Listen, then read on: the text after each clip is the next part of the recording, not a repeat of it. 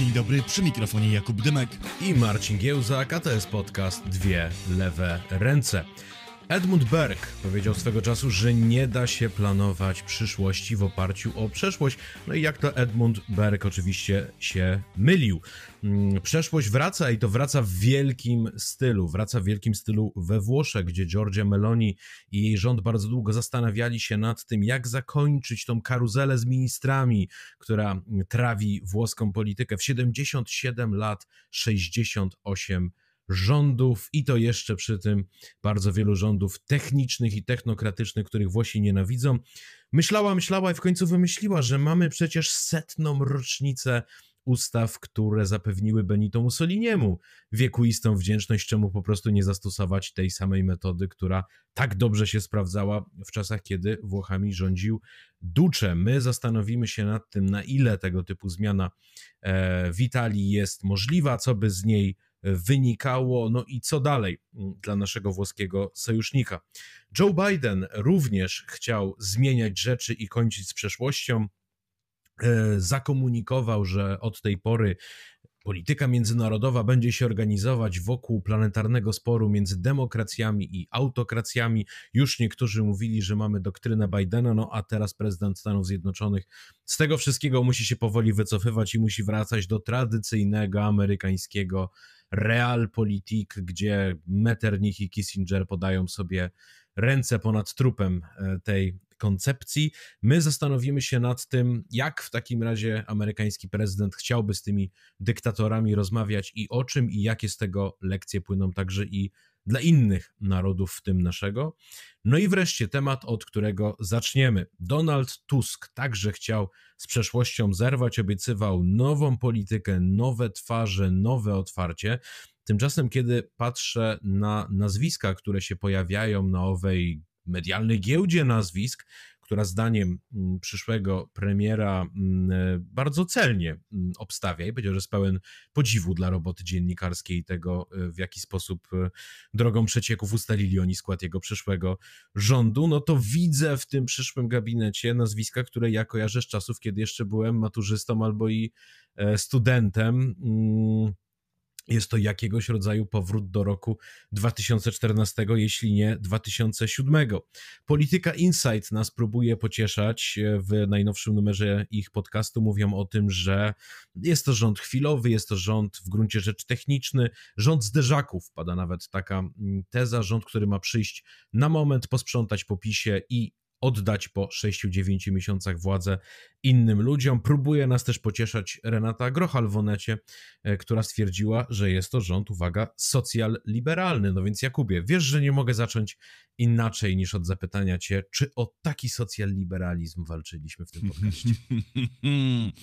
Pójdę dalej i powiem, że jest to nie tylko rząd socjal-liberalny, co rząd socjalno-liberalno-konserwatywno-zielono-chadecko-nowoczesny, przy czym ten komponent socjalny jest w nim oczywiście najmniej znaczący, a wszystkie inne będą walczyły o prymat w ramach tej koalicji, która jest faktycznym spełnieniem marzenia Donalda Tuska i licznego grona jego zwolenników o jednej y, liście, bo czegoż innego jest ten przyszły, cały czas zaznaczmy i wcale jeszcze nie ukonstytuowany rząd znakiem, jak nie tego, że marzenie o, stworzenie, o stworzeniu prawdziwie takiej europejskiej, postpolitycznej partii ludowej, tak? partii zgody, partii, ba, mocne słowo, uśmiechu, nareszcie się w Polsce zmaterializowało i Donald Tusk spełnił w jakimś sensie swoje polityczne posłannictwo, swoją polityczną misję całego pokolenia i uruchomił proces, który doprowadził do powstania takiej partii, w której znajdzie się nieomal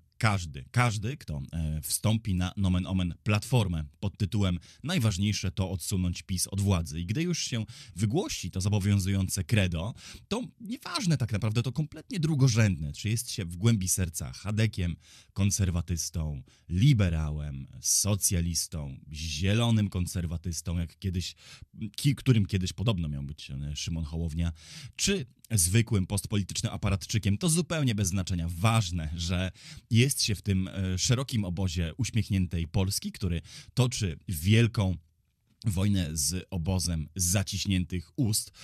I tegoż będzie ten rząd, jak sądzę, wyrazem. Dlatego ja bym się w ogóle, przed czym też przestrzegałem nieraz moich czytelników i czytelniczki, nie przywiązywał do takich etykiet jak socjalny, liberalny, konserwatywny, chadecki, bo będzie to trochę jak wiele takich masowych partii w zachodniej Europie. Rząd, który w swoim programie będzie bardzo dowolnie, eklektycznie czerpał ze wszystkich doktryn recept, ideologii i narzędzi, byleby tylko władzę utrzymać, zrealizować podstawowe założone przez siebie cele i uniknąć wywalenia się na pierwszej, większej przeszkodzie. To zresztą nie jest jakiś specjalnie złośliwy przytyk w kierunku samej platformy, bo jak mówię, takich wariantów rządzenia, będziemy dzisiaj przecież o Włoszech jeszcze mówić, prawda? W Europie przetestowano co najmniej kilka i tutaj poważę się na jakąś w ogóle obrazoburczą tezę.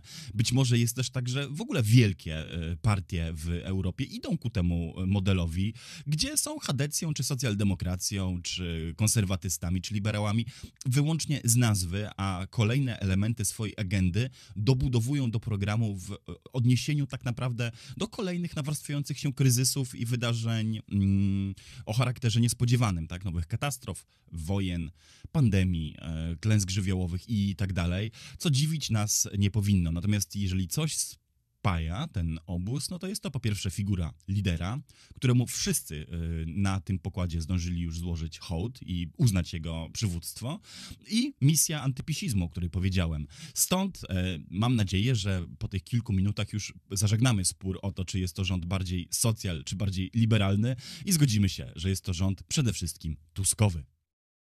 Dokładnie tak, i to jest pierwsza rzecz, którą trzeba powiedzieć, kiedy będziemy rozmawiali o personaliach. To znaczy, to kluczowa persona, która jest w samym e, środku e, całej tej opowieści, to znaczy, to znaczy przyszły premier, najpewniej przyszły premier e, Donald Tusk, ale zanim przejdziemy do personaliów, chciałbym to rozważania poprzedzić krótkim wstępem i powiedzieć parę słów, które, jak sądzę, poza tym podcastem nie pojawią się z grubsza nigdzie. E, to znaczy trochę o tym, jak chciałbym, jak marzyłbym, mm, żeby ten rząd pracował.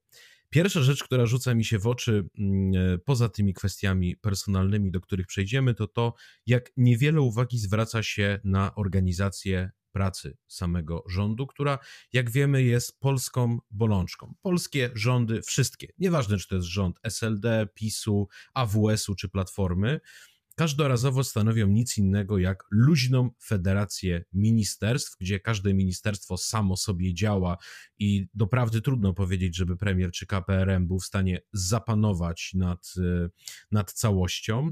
No i są to też takie, powiedziałbym, oddzielne, wsobne i osobne e, silosy, które widzą jedynie koniec swojego nosa i widzą polityki przez siebie realizowane, ale już żeby współpracować z innym ministerstwem, to przecież nie ma mowy. Jeszcze tamci nam skradną chwałę, albo tamten minister zapunktuje w oczach premiera, albo jeszcze gorsze mm, elektoratu.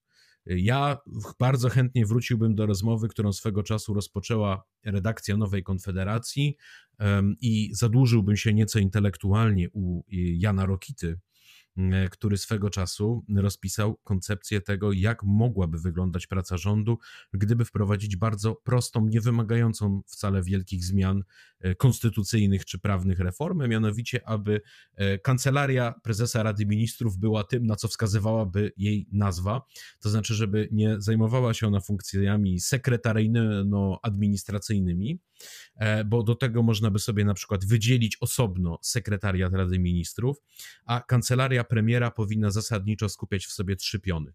Pion programowania prac rządu, to znaczy ona powinna wytyczać zasadnicze kierunki, tworzyć polityki, wymyślać, czym rząd ma się zajmować i to wszystko koordynować.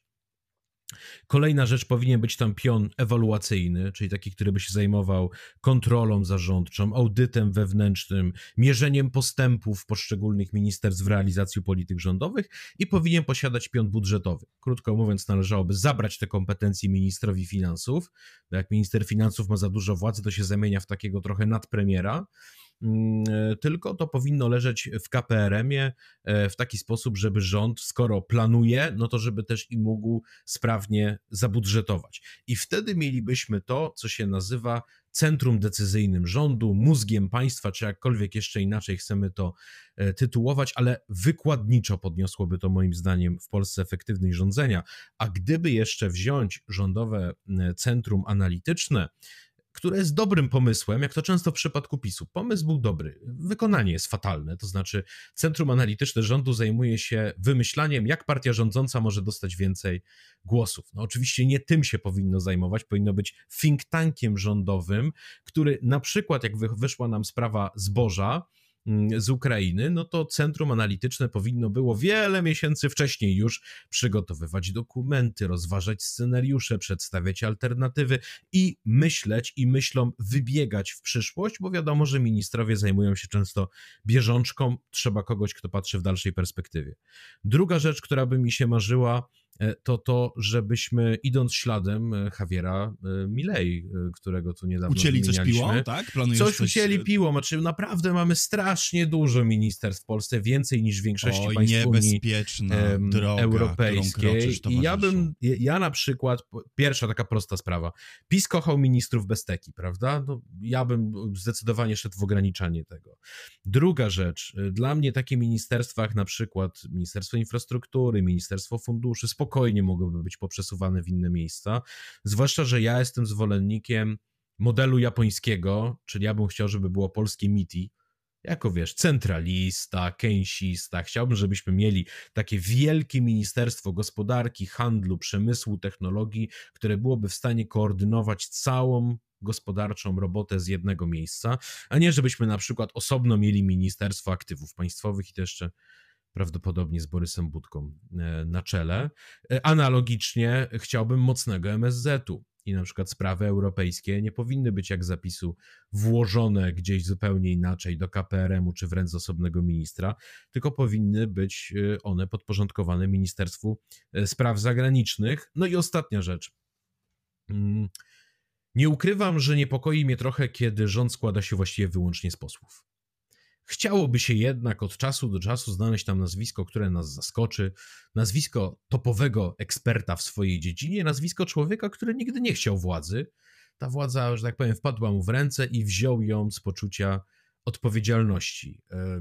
Mam poczucie, że gdybyśmy takich ludzi mieli e, na czele resortów, albo przynajmniej w charakterze wiceministrów więcej, to i też jakość pracy e, rządu byłaby większa. No i ostatnia sprawa, jest taka dobra zachodnia praktyka, że kiedy rząd jest koalicyjny, to już w umowie koalicyjnej się zastrzega, jak ta koalicja będzie rozstrzygała problemy i spory, i to zastrzeżenie ma charakter instytucjonalny. To znaczy, nie będziemy uśmiechnięci, będziemy rozmawiać, no tylko jakiś powstaje organ, na przykład Rada Koalicji, która się spotyka raz na 14 dni, w jej skład wchodzą na przykład przywódcy wszystkich partii, no i wtedy oni ustalają, co i jak. To jest według mnie bardzo dobra praktyka.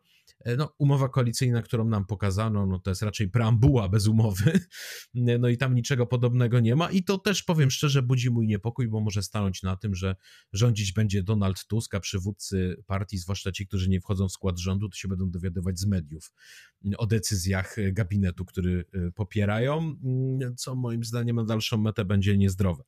E, tyle tytułem porządkowania przedpola i oddaję Ci głos.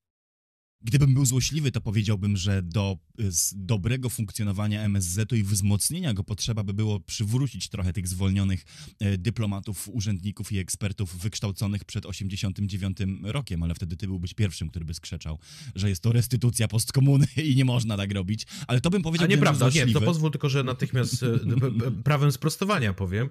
Akurat w tej kwestii zawsze byłem kompletnie cyniczny, to znaczy stałem na stanowisku, że jeżeli kogoś dobrze nauczyli być bycia dyplomatą, szpiegiem czy żołnierzem na akademiach sowieckich, to należy tych ludzi wykorzystać dla dobra e, polskiego państwa. E, I e, do tej pory jestem pod wrażeniem wywiadu Zbigniewa Siemiątkowskiego z Witoldem Juraszem. Jak Jurasz zapytał, jak dobieraliście tych oficerów wywiadu, a Siemiątkowski powiedział, no mieliśmy jedną zasadę, żadnych komunistów. Ja w gruncie rzeczy spodziewałem się, że to powiesz, ale nie mogłem sobie odpuścić e, tego sprowokowania. Dziękuję, cię, że które... da, dałeś mi okazję, żebym Tak. wyjaśnił moje stanowisko. Tak, bo dzięki temu rozmowa jest bogatsza, bo teraz zderzyłem cię ze stereotypem Marcina Giełzaka, nieprzejednanego antykomunisty, a ty powiedziałeś, że na przykład jednak ludzie, którzy pozytywnie przeszli weryfikację na przykład i y, mogliby służyć wolnej Polsce, jak najbardziej tej wolnej Polsce służyć powinni. Co więcej, nawet, Bezapelacyjnie do samego końca. nawet y, powiem więcej, służyć uśmiechniętej Polsce. Em, Wiesz, jak wszyscy teoretycy i kanapowi doradcy oraz eksperci, którzy nigdy władzy nie liznęli, mamy te predylekcje, żeby bardzo mocno skupiać się na tych mm, analityczno-wiedzowo-poznawczych funkcjach rządu, ja się w ogóle tego nie wstydzę, bo ja również jestem tym e, głosem, który zawsze narzekał na brak think tanków, brak opracowań, brak produkcji wiedzy, brak tej wiedzy sensownej centralizacji, nie dość szybką e, cyfryzację tego, co państwo wie, Także dlatego, że być może wiesz, bywałem w krajach, czy miałem styczność z instytucjami krajów, gdzie to poszło nieco dalej niż u nas i zawsze byłem zdziwiony, pozytywnie rzecz jasna, że instytucje, które w swoich ojczyznach, no, w Wielkiej Brytanii e, czy Stanach Zjednoczonych mają i, e, opinie, wiesz, czasami ociężałych czy nudnych, de facto robią bardzo potrzebną rzecz, bo na przykład porządkują wiedzę i są w stanie udostępnić ją w bardzo przystępny, przejrzysty sposób e, obywatelom czy organizacjom pozarządowym, a potem ci obywatele czy organizacje pozarządowe też wiedzą, jaki użytek z niej e, zrobić. Ale narzekając na to i całym sercem e, podpisując się pod Twoimi postulatami, no mam też pewną świadomość, że to nie jest e, rzecz ani z punktu widzenia rządzących, ani też tak naprawdę szerokich grup społecznych jakoś fundamentalnie istotna, prawda? Gdy ktoś myśli o nowym rządzie, to Zdecydowanie w pierwszej dziesiątce rzeczy nie ma tego zarzutu czy tej pretensji, no nie, no za mało ten rząd y, produkuje wiedzy, tak? Za słabe są te think tanki, aczkolwiek od razu osłabię ten argument i powiem, no gdybyśmy mieli w Polsce niezależne ośrodki wywierające jakąś presję na różne resorty i byłyby to ośrodki dofinansowane, merytoryczne i zajmujące się czymś innym niż wojną kulturową, to też debata w Polsce i mm, jakość rządzenia byłaby lepsza. Tu znowu można podać przykład e, Stanów Zjednoczonych, gdzie dzisiaj polityka e, administracji przykład Joe Bidena e, wobec Izraela jest kontestowana także z wewnątrz demokratycznej administracji, no ale jest to możliwe, że są różne, nie tylko koterie, bo to prowadzi do oczywiście personalnych różnic, ale że są po prostu różne stanowiska wyrażane przez różne instytucje, które mają w toku debaty możliwość e, politykę urzędującej administracji korygować, pomóc ją sformułować lepiej, e, jakieś kierunki. No tu na, oczywiście wiem, że porównywanie się ze Stanami Zjednoczonymi jest zawsze trudne, ale tu no, można pomyśleć, jak bardzo, bardzo daleko od, od, tego, od tego jesteśmy, gdy nie tylko takich instytutów nie ma, ale też można by podejrzewać, że gdy nawet taki instytut ową wiedzę wyprodukuje, to albo będzie ona schowana za paywallem, albo gdzieś w nieczytelnym PDF-ie, albo na e, rozmazanej i źle nagłośnionej debacie gdzieś ukrytej w odmętach YouTube'a. Ale to była, to była dygresja. Myślę, że konieczna w tym momencie, bo wszyscy lubimy sobie ponarzekać na to, że w Polsce ani tego mózgu państwa nie ma, ani tej skutecznej centralizacji, ani też oczywiście tej rozproszonej wiedzy dla społeczeństwa i e, organizacji pozarządowych, która jest tak potrzebna. Zobacz, jakby się, zobacz, jakby się w Polsce inaczej rozmawiało, gdybyśmy miał takich pięć solidnych partyjnych think tanków gospodarczych, takich, które zajmują się polityką wewnętrzną i takich, które zajmują się polityką zagraniczną. I one a nie rozwścieczeni, wiesz, publicyści na łamach partyjnych tygodników ze sobą polemizują i formułują kierunki, wiesz, taka debata, którą trochę też i my próbowaliśmy zainicjować ostatnio na kanwie książki Zbyszka Parafionowicza, tak, taką debatę, polityka romantyczna i polityka realistyczna i się ścierają najtęższe umysły tych, tych obu obozów. Ach, pomarzyć. No to cóż, y, wygłosiliśmy postulaty, porozmawialiśmy o marzeniach, pozwoliliśmy sobie na dygresję do dygresji do dygresji w przypisie, w nawiasie, na marginesie, to teraz wypada po tym, y, po tym bujaniu w obłokach zejść na ziemię i rzucić kilkoma nazwiskami, co? Jak najbardziej. Ja bym zaproponował, żebyśmy zaczęli od samej góry, to znaczy premier i, i wicepremierzy, zgodnie z informacjami medialnymi, jakimi dysponujemy. Premierem naturalnie miałby być Donald Tusk, a stanowiska wicepremierów miałyby przypaść Władysławowi Kosiniakowi-Kamyszowi i Krzysztofowi Gawkowskiemu, czyli politykom dwóch pozostałych partii koalicyjnych, czyli Polskiemu Stronnictwu Ludowemu i, i Lewicy. Powiem tak, jeżeli chodzi o Donalda Tuska, to to, co, za, to, teraz powiem, dla wielu może zabrzmieć zaskakująco czy paradoksalnie. Był kiedyś premierem. Był kiedyś premierem, e, ale powiem więcej. E, ja znajduję pewne pocieszenie w fakcie, że to właśnie Donald Tusk będzie premierem tego rządu, a nie jedno z jedna z innych kandydatur, która się często przewijała, bo y, na prawicy bardzo często padały takie sformułowania, no jeżeli teraz Kosiniak nie weźmie premierostwa, to znaczy, że nie jest tygrysem, to znaczy, że nie nadaje się do polityki, przecież teraz on trzyma wszystkie karty w ręku, Polska 2050 mm, wie, że bez niej nie ma żadnego rządu, no i mogłaby to wykorzystać. Mm, e, oczywiście te głosy na prawicy mówiły to po to, żeby wbijać klin pomiędzy przyszłych koalicjantów, ale były też takie głosy na lewicy. Boże, tylko nie Tusk. No, gdyby przyszedł ktokolwiek inny niż Donald Tusk, no może właśnie ten Kosiniak-Kamysz, no ludowcy jakoś tacy bardziej są strawialni. Otóż ja mm, jednoznacznie opowiadam się przeciwko e, tego rodzaju rozwiązaniom, a to z prostego powodu. Donald Tusk jest takim trochę katechonem, e, czyli tym, który powstrzymuje apokalipsę, natomiast nie jest katechonem prawicowym, tylko jest takim katechonem centrowym. O. To znaczy Władysław Kosiniak-Kamysz... Czarku Michalski, teraz... to ty? Halo, Czarek mm. Michalski. Dokładnie. Gdyby Władysław Kosiniak-Kamysz na przykład wziął się za bycie szefem rządu, to ja mam bardzo duże obawy, jakby wyglądały kwestie zachowania, nazwijmy to, dorobku społecznego rządów e, Prawa i Sprawiedliwości, ponieważ Donald Tusk wydaje się być lepszym czy gorszym, ale najlepszym, jakiego mamy, gwarantem na to, że jednak e, nie będą one jedne po drugim rozmontowywane i że pomysły trzeciej drogi z gatunku Konfederacja Light również będą odrzucane po prostu po to, żeby cały ten eksperyment rządowy mm, i antypisowski nie przewrócił się na pierwszym możliwym E, zakręcie.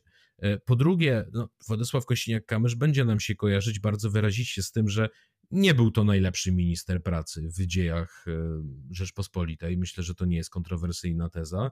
Jak i z tym, że to on był ministrem pracy, kiedy podnoszono wiek emerytalny. Zatem no, to w gestii jego resortu leżało, a zatem mm, no, w tej mierze to jest taki trochę Donald Tusk do kwadratu, jeżeli chodzi o wszelkie tego rodzaju dyskusje na tematy społeczne, socjalne, Także jak spojrzymy na przykład na e, ofensywy ideologiczne, które mogą mieć miejsce ze strony przeciwnej, czyli nie z prawa, a z lewa. No, lewica ostatnio ustami posła Koniecznego mm, przedstawiła siebie jako ugrupowanie mm, entuzjastycznie eurofederalistyczne, a Donald Tusk mówił o naiwnym euroentuzjazmie. No, on coś wie na ten temat. E, w, w, w unijnych instytucjach swoje spędził i wie, jak się rozmawia z Scholzem, Macronem i Ursulą von der Leyen i przedstawił siebie jako polityk, który będzie tego rodzaju mm, propozycje zatrzymywał. E, w związku z powyższym, ja w tej chwili patrzę na Donalda Tuska trochę tak jak Donald Tusk patrzy sam na siebie, jako na rozsądne centrum. Tyle powiedziałeś dobrych słów o przewodniczącym, ba, przyszłym prawdopodobnie, być może, e, premierze Tusku, że nie wiem e, jak tutaj kontrować, tym bardziej, że część, zaznaczmy, część z tych nadziei, nie, nie mam związanych z politykami nadziei, ale część tych diagnoz jakoś tam podzielam, choć mnie interesuje inna rzecz, to znaczy mnie interesuje to, o czym wspomniałeś w swojej wypowiedzi. Mnie interesuje fundamentalnie pytanie, czy Donald Tusk w roli premiera będzie hamulcowym najbardziej darwinistycznych, antyspołecznych pomysłów, które będą zarówno z, ze strony ław opozycyjnych, jak i klubów koalicyjnych się pojawiać. To jest fundamentalnie istotna rzecz. Czy Donald Tusk wyciągnął ze swojego premierowania taką lekcję, że dopuszczenie do głosu e, teorii ekonomii za krótkiej kołdry zawsze się źle kończy i że czasy tych, którzy mówili, że pieniędzy nie ma i nie będzie już były i te czasy, szczególnie w tym schyłkowym okresie Platformy, pomogły dojść PiSowi do władzy. E, co więcej, Donald Tusk też powiedziałeś, bogatszy o to doświadczenie europejskie, być może też nabrał trochę większego horyzontu i zobaczył, że pewne rozwiązania mm, państwa dobrobytu po prostu się sprawdzają. E, to nie jest straszny socjalizm czy komunizm, e, który mógł straszyć jako młody e, polityk o zniuansowanym e, stosunku do Pinocheta i Franco, tylko dzisiaj jako dojrzały mąż stanu już wie, że, że to nie jest nic y, zdrożnego.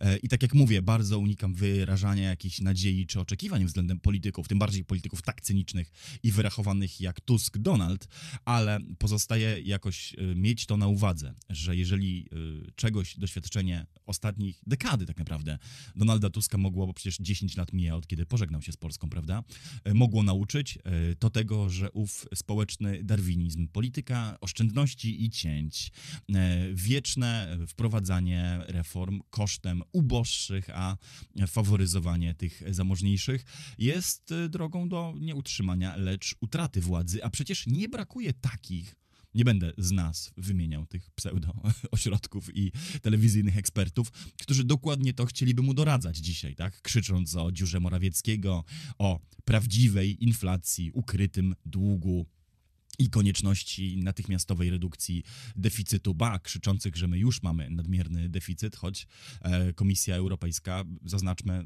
zawiesiła stosowanie procedury nadmiernego deficytu i ani Polska nie jest nią objęta, e, ani też żaden inny kraj wspólnoty, bo wszystkie wyciągają się z dużego zadłużenia czasów COVID, ani też wcale nie wiemy, czy Polska nią objęta w ogóle e, będzie. Stąd tutaj się rozgrywa dla mnie fundamentalnie istotna batalia w samym obozie rządzącym, czy wokół niego. Czy Donald Tusk będzie, ty mówiłeś katechonem, ja powiem hamulcowym, czy yy, powrotu Polski na ścieżkę polityki oszczędności, polityki austerity, polityki redukcji yy, deficytu kosztem na przykład usług społecznych i świadczeń, e, czy też z tytułu różnych zewnętrznych czynników, na przykład właśnie rosnącej pozycji e, trzeciej drogi, tak, jako też głównego szantażysty wewnątrz obozu rządowego, co już zdradza przecież, mm, co już zdradzają niejako pomysły zapisane w umowie koalicyjnej i jej kształt, tak, no trzecia droga ma, ma ten swój, ma, ma tę swoją możliwość zaszantażowania rządzących i jednak część z tych pomysłów zostanie przeprowadzona.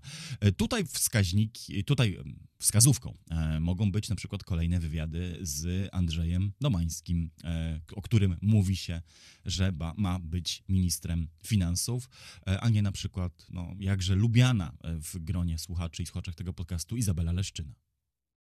Tak, i do Andrzeja Domańskiego jeszcze zapewne przejdziemy, ale dokończmy w takim razie, dokończmy w takim razie zagadnienie wicepremierów. No, zgodziliśmy się, że Władysław Kosiniak-Kamysz katechonem, yy, ukośnik hamulcowym nie będzie.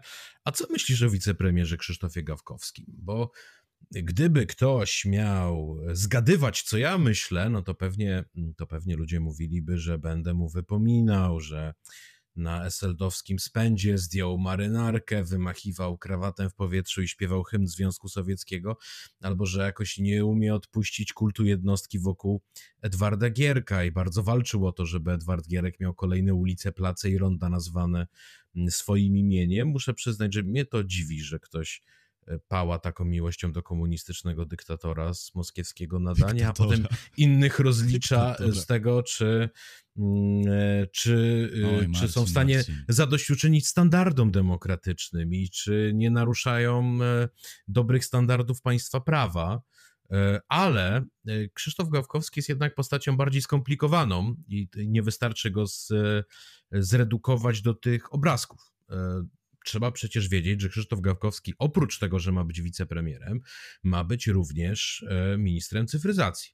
A to jest obszar, w którym on mówił dość ciekawe rzeczy. Pierwsza sprawa, on się tym realnie zajmował. Zajmował się tym w komisji, brał udział w tworzeniu prawa, napisał na ten temat e, książkę e, Cyberkolonializm i e, wielokrotnie zabierał głos publicznie, według mnie mówiąc bardzo rozsądnie i o szansach, związanych z cyfryzacją, ale i o zagrożeniach, chociażby w kontekście danych osobowych. Mm, wydaje mi się, że to jest temat, na który w naszej przestrzeni publicznej jest za mało dyskusji.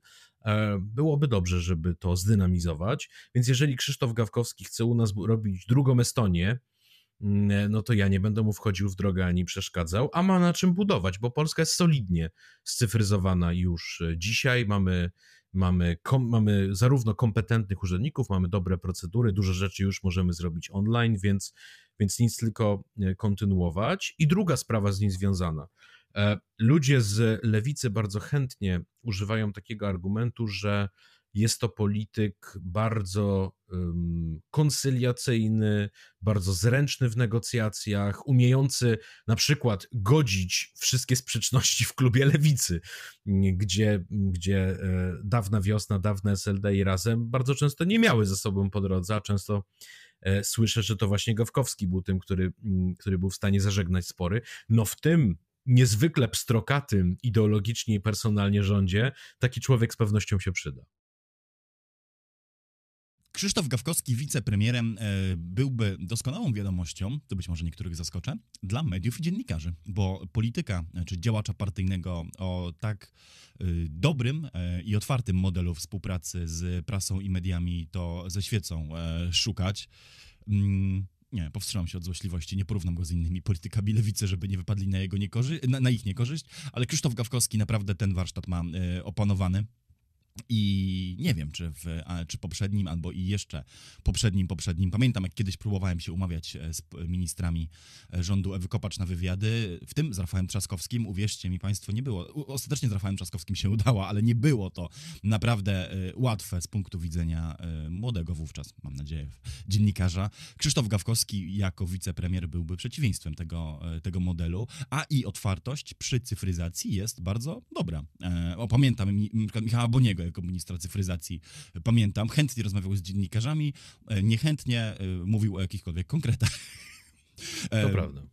Krzysztof Gawkowski pozostaje mieć nadzieję, by, tym by się również od ministra Boniego mógł odróżniać i tutaj moja mm, ocena jest pozytywna. Natomiast zwrócę uwagę, że ty o cyfryzacji mówiłeś w takim bardzo przyziemnym ujęciu, że cyfryzacja to, to, jest, to, to są urzędy, to jest, udostęp, to jest dostępność, to jest co, kompetencje e, cyfrowe, natomiast ja zwrócę uwagę na inny jej wymiar. Znaczy, dzisiaj cyfryzacja to jest też starcie natury, ba, mocne słowo, geopolitycznej. Znaczy to jest y, kwestia tego, y, czy Polska jest uzależniona cyfrowo od poszczególnych y, korporacji, gdzie ustawia się i po czyjej stronie w wyścigu do regulacji AI, na ile potrafi oprzeć się siłą globalnych monopoli czy jest w stanie ustanowić transparentne standardy na przykład y, przetargów, czy umie sformułować pożądany model inwestycji zagranicznych, właśnie sektora technologicznego e, w Polsce, tak? To są naprawdę kwestie, którymi także silne i autonomiczne, tego nie wiemy, czy takie będzie, ale silne i autonomiczne Ministerstwo Cyfryzacji musiałoby podjąć i stąd y, nie tyle, że chcę z tobą jakoś bardzo polemizować, co uważam, że dopisanie tej warstwy jest niezwykle istotne, bo jeżeli owo ministerstwo będzie musiało zderzyć się, czy jakoś um, podjąć decyzję w tych kluczowych, newralgicznych obszarach, to byłoby, wyobraź sobie, istotne, czy kimś takim byłby ktoś z lewicy, czy na przykład, dajmy na to, ktoś o poglądach, delikatnie to ujmijmy, proamerykańskich, jak Michał Kobosko. Nie? To może okazać się kwestią bardzo, bardzo znaczącą. Tak, i dlatego mnie bardzo by cieszyła obsada akurat lewicowego polityka na tym stanowisku. Jeszcze jedną rzecz poczytałbym Krzysztofowi Gawkowskiemu za plus, mianowicie jego e, bardzo zdroworozsądkowe poglądy na przykład na politykę zagraniczną. E, jego wypowiedzi na temat Ukrainy mm, cechowała nie tylko duża doza umiarkowania, mm, ale także powiedziałbym nietypowa jak na obecną lewicę parlamentarną, łatwość, z jaką przychodzą mu przychodzi mu wypowiedzieć takie słowa jak interes narodowy, racja stanu. I on trochę mówił językiem podobnym do tego podcastu, to znaczy mówił: tak, wspieraliśmy Ukrainę, powinniśmy ją wspierać dalej, ponieważ leży to w naszym interesie, a nie z uwagi na to, co Wołodymyr Zełański powiedział czy nie powiedział. Może być mi przykro, że coś powiedział albo że czegoś nie powiedział, ale nie zmienia to polityki, którą chciałbym prowadzić, bo tą politykę dyktuje interes. Mówił to niedawno w Radiu Puls, to trzeba przyznać bardzo nietypowe na polskiego polityka. Stawianie sprawy, gdzie wszyscy muszą przebijać wzmożeniem, emocjami, zakrzykiwać każdy problem, więc tu też nam nie zrobił dobre wrażenie. Ale przechodząc już do konkretnych resortów, wywołałeś Andrzeja Domańskiego, e, o którym się mówi, że ma być ministrem finansów. To również jest e, poseł, to również jest polityk Platformy Obywatelskiej, taki jeden z jej ekspertów od spraw gospodarczych i faktycznie człowiek, któremu jeżeli sądzić po wywiadach, których do tej pory udzielił, odległa jest taka, rzekłbym, forowska ortodoksja e, i doktrynerstwo, e, to znaczy podkreśla on bardzo, że świadczenia socjalne, które zostały wprowadzone przez rząd PiS, nie mogą być likwidowane czy ograniczane i że państwo musi sobie finansowo poradzić, biorąc pod uwagę, że zaciągnęło względem obywateli pewne zobowiązania i że jest tak najbardziej przy umiejętnym zarządzaniu finansami możliwe. No jest to jednak zupełnie inny ton niż ten, do którego byliśmy przyzwyczajani, czyli dziura Morawieckiego, kataklizm, apokalipsa. Trzeba tutaj ściągnąć e, Javiera Milei jako doradcę i jak najszybciej ciąć, ciąć, ciąć, bo inaczej będzie scenariusz grecki, wenezuelski czy dowolny inny apokaliptyczny. Ja Andrzeja Domańskiego e, znam e, osobiście i oczywiście dziennikarska rzetelność nie pozwala mi ujawnić tutaj rzeczy, które pojawiały się w prywatnych rozmowach i e, tego mhm. oczywiście nie zrobię, ale powiem tyle, że jest to człowiek, któremu rzeczywiście jest mm, nieco dalej do, te, do tej ortodoksji, e, której e, linię w Polsce wyznacza prasa głównego nurtu i etatowi panikarze e, oraz siewcy strachu, o których tak lubi mówić profesor Piątkowski.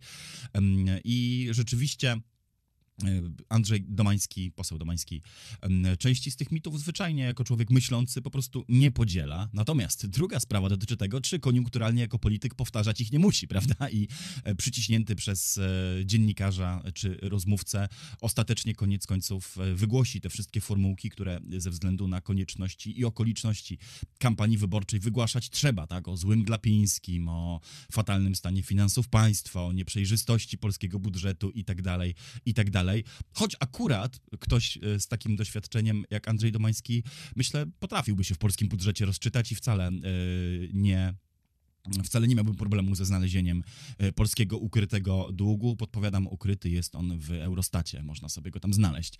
Natomiast oczywiście kwestie kampanijnej retoryki i, własnej wiedzy czy rozpoznania sytuacji e, tutaj, jak przy okazji wielu innych polityków, to są kwestie czasami rozłączne. Mówi się dużo głupiej niż się myśli, co dla nikogo nie jest też usprawiedliwieniem, prawda? To nie jest tak, że mam zamiar e, Andrzeja Domańskiego z tego rozgrzeszać.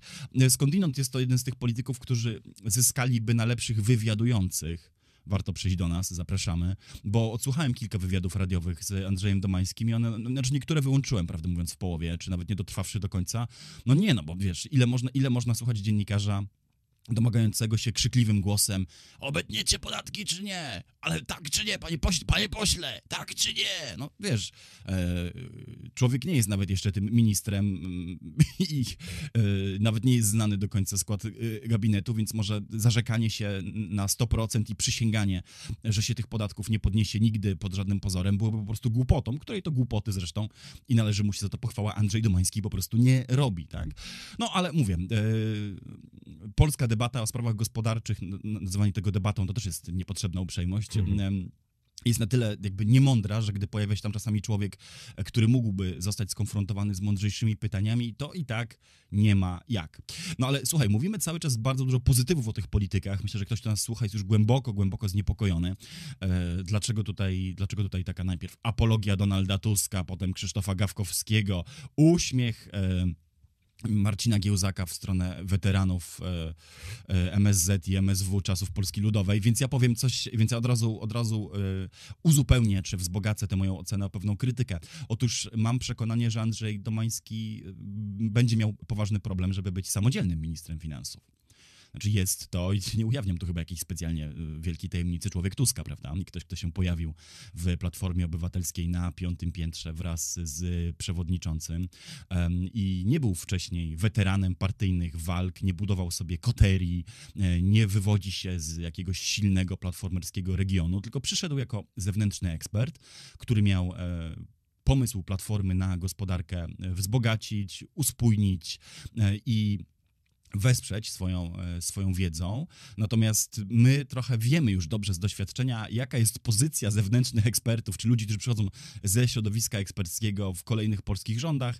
Znaczy jest ona Piotr Gliński byłby może wyjątkiem. Jest ona e, naprawdę często słaba i to jest też, e, i to jest też udziałem Andrzeja e, Domańskiego, który będzie jednak ministrem finansów, jak sądzę, bardzo mocno związany ostatnim słowem, które będzie miał nie tylko premier rządu RP, ale przede wszystkim przewodniczący jego partii, który umożliwił mu ten awans. Andrzej Domański zresztą kandydując, o ile się nie mylę, po raz pierwszy w wyborach parlamentarnych i to jeszcze z piątego miejsca w Warszawie, jest typowany na ministra finansów. To też debiut, jakiego w polskiej polityce też nie było od, jak sądzę, dawna.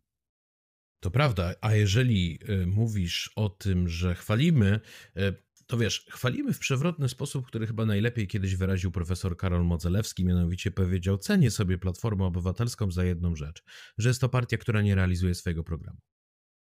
I, I podobnie jest z nami, to znaczy, będąc ogólnie, jak sądzę, mocno zatroskanymi, niemniej jednak znajdujemy pewne pozytywy, ale chwalenie się może zaraz się skończyć, bo chciałem poruszyć wątek MSZ. No, czekaliśmy na to. To znaczy, było kilka koncepcji kadrowych. Jedni mówili o Katarzynie Pełczyńskiej-Nałęcz, związanej z Polską 2050. Inni wskazywali na nazwisko Pawła Kowala. Jeszcze inni proponowali bardziej nieszablonowo e, Barbarę Nowacką, e, czyli polityczkę inicjatywy polskiej związanej z koalicją polską, ale jednak z lewym skrzydłem. Zresztą z koalicją europejską, e, ale jednak z lewym skrzydłem koalicji obywatelskiej, a ostatecznie wychodzi na to, że prawdopodobnie będzie to weteran, to znaczy Radosław Sikorski. Jak ty się czujesz z tą kandydaturą? Jak ja się czuję? Um, A może zadam lepsze pytanie. Co myślisz? dziękuję, e, dziękuję. Propozycja nominacji Radosława Sikorskiego na ministra spraw zagranicznych dowodzi jednej z dwóch rzeczy. Albo w szeregach polskiej opozycji nie udało się przez kilkanaście lat wyhodować człowieka, który mówiłby w języku angielskim, potrafił zawiązać krawat, miał jakieś znajomości na arenie międzynarodowej i potrafił jeszcze formułować swoje myśli oraz trochę tej zagranicy liznął, albo po prostu takiego człowieka nie ma i Radosław Sikorski jest jedyną osobą, która posiada te kompetencje. Może, możliwe. Trudne to mm. było zadanie, polska opozycja mu nie sprostała. Albo rzeczywiście mamy do czynienia z pewną e, restytucją tego, co już widzieliśmy w polskiej polityce. Radosław Sikorski po prostu jest też człowiekiem, który partyjną pracą, tu mówimy o odwrotnym case'ie niż Andrzej Domański, który partyjną pracą, lojalnością wobec szefa, e, twardym trwaniem przy Koalicji Obywatelskiej czy Platformie Obywatelskiej i tych wszystkich bataliach po prostu zagwarantował sobie już tymi latami, że prędzej czy później ten MSZ e, dostanie. No to są dwa warianty. Trzeciego nie widzę, tak? To znaczy albo to jest wynagrodzenie pewnej lojalności i powrót do tego, co znane. Pamiętajmy też, że o ile wiesz, my się możemy z Radosława Sikorskiego.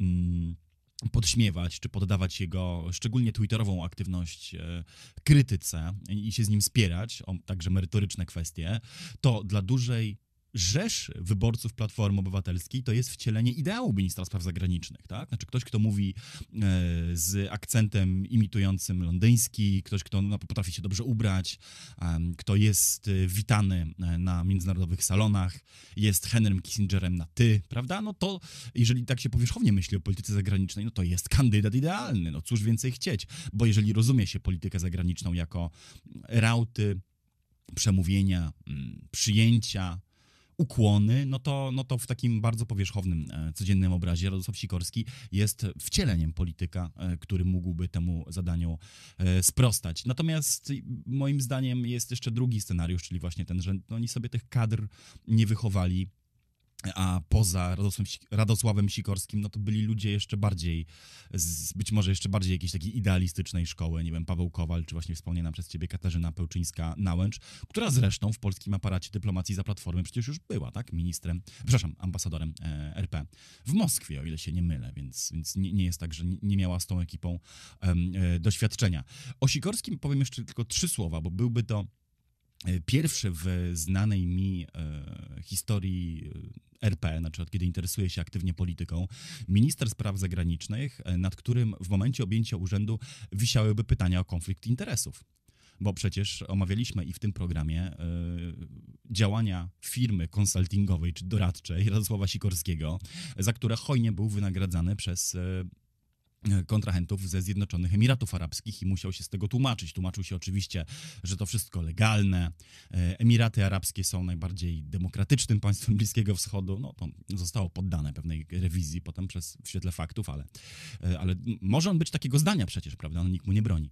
Mm, I, I tłumaczył się, że to jest kompletnie legalne, a ci, którzy go krytykują, to po prostu mu zazdroszczą, że ma takie wzięcie i że chcą mu płacić za jego doradcze fuchy, tak hojne honoraria. Ale ja bym się z tego nie śmiał, bo uważam, że kwestia konfliktów interesów czy uzależnienia mhm. od zewnętrznych i grantodawców, i sponsorów, i, i, kontrahentów jest w Polsce traktowana niezwykle po macoszemu, bo z jednej strony mamy tę warstwę debaty, w której każdy bardzo pochopnie oskarżany jest o bycie na pasku Moskwy i, i rzucanie tym zarzutem stało się już właściwie chlebem powszednim. Natomiast e, gdy ktoś e, w świecie polityki e, czy szeroko pojętych mediów blisko współpracuje z innym rządem, znaczy z rządem Moskwy, to umówmy się, w polskiej polityce głównodowej chyba na szczęście nikt nie współpracuje blisko, ale chodzi mi o to, że gdy ktoś ma jakieś interesy, interesy, związki, jakieś dobre układy z jakimś y, rządem innego e, państwa tym bardziej sojuszniczego, to już e, w ogóle nie podlega e, krytyce. Tymczasem, no wiesz, w świetle chociażby afery korupcyjnej w Parlamencie Europejskim, w świetle tego, jak olbrzymie pieniądze roponośne satrapie Półwyspu Arabskiego naprawdę w europejską politykę ładują, także w świetle pieniędzy, jakie Chiny chciałyby zainwestować i w świetle tego, że dzisiaj w tym trochę wielobiegunowym w tym sensie świecie, że wiele potęg naprawdę konkuruje dzisiaj o, y, o wpływy i nie jest to scenariusz aż tak jednoznaczny i prosty, jak zwolennicy nowej zimnej wojny by chcieli, to pytanie o konflikty interesów jest szczególnie istotne i ja mam takie przekonanie, tu się, nie wiem,